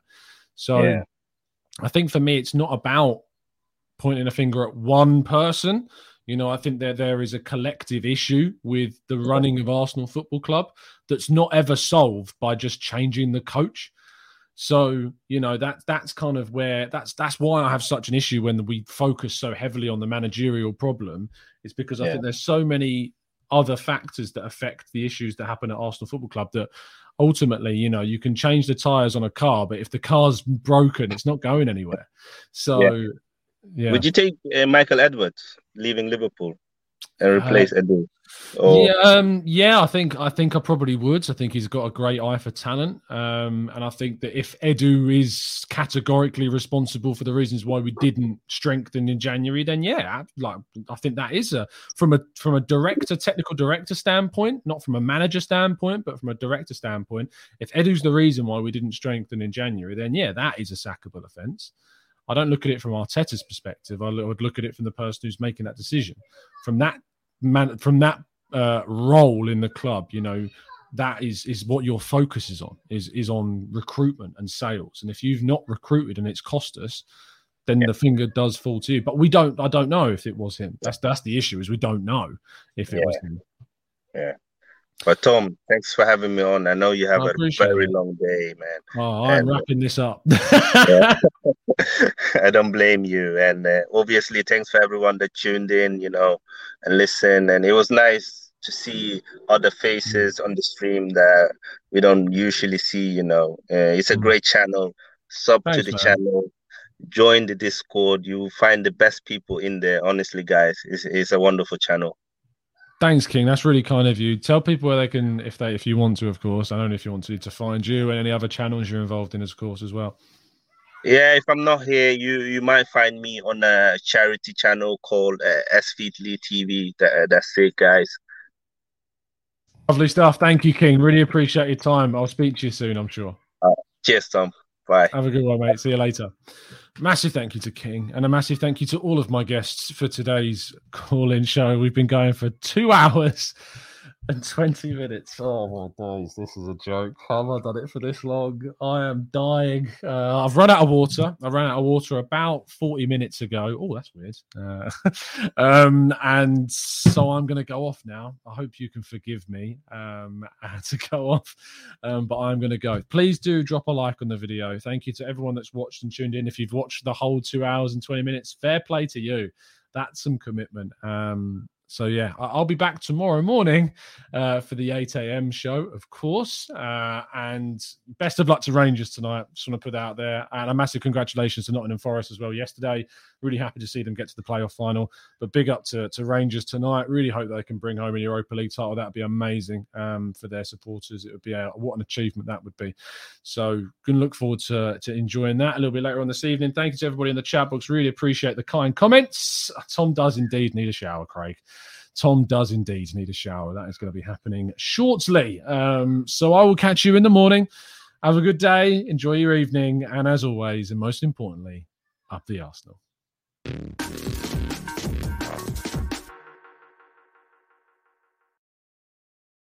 It's the 90 plus minute all your mates around, and you've got a McNuggets share box ready to go, and you know a late winner's coming. Your mate's already got booked for a double dipping, and you steal the last nugget, snatching all three points. Perfection. Order now on the McDonald's app for your McDelivery.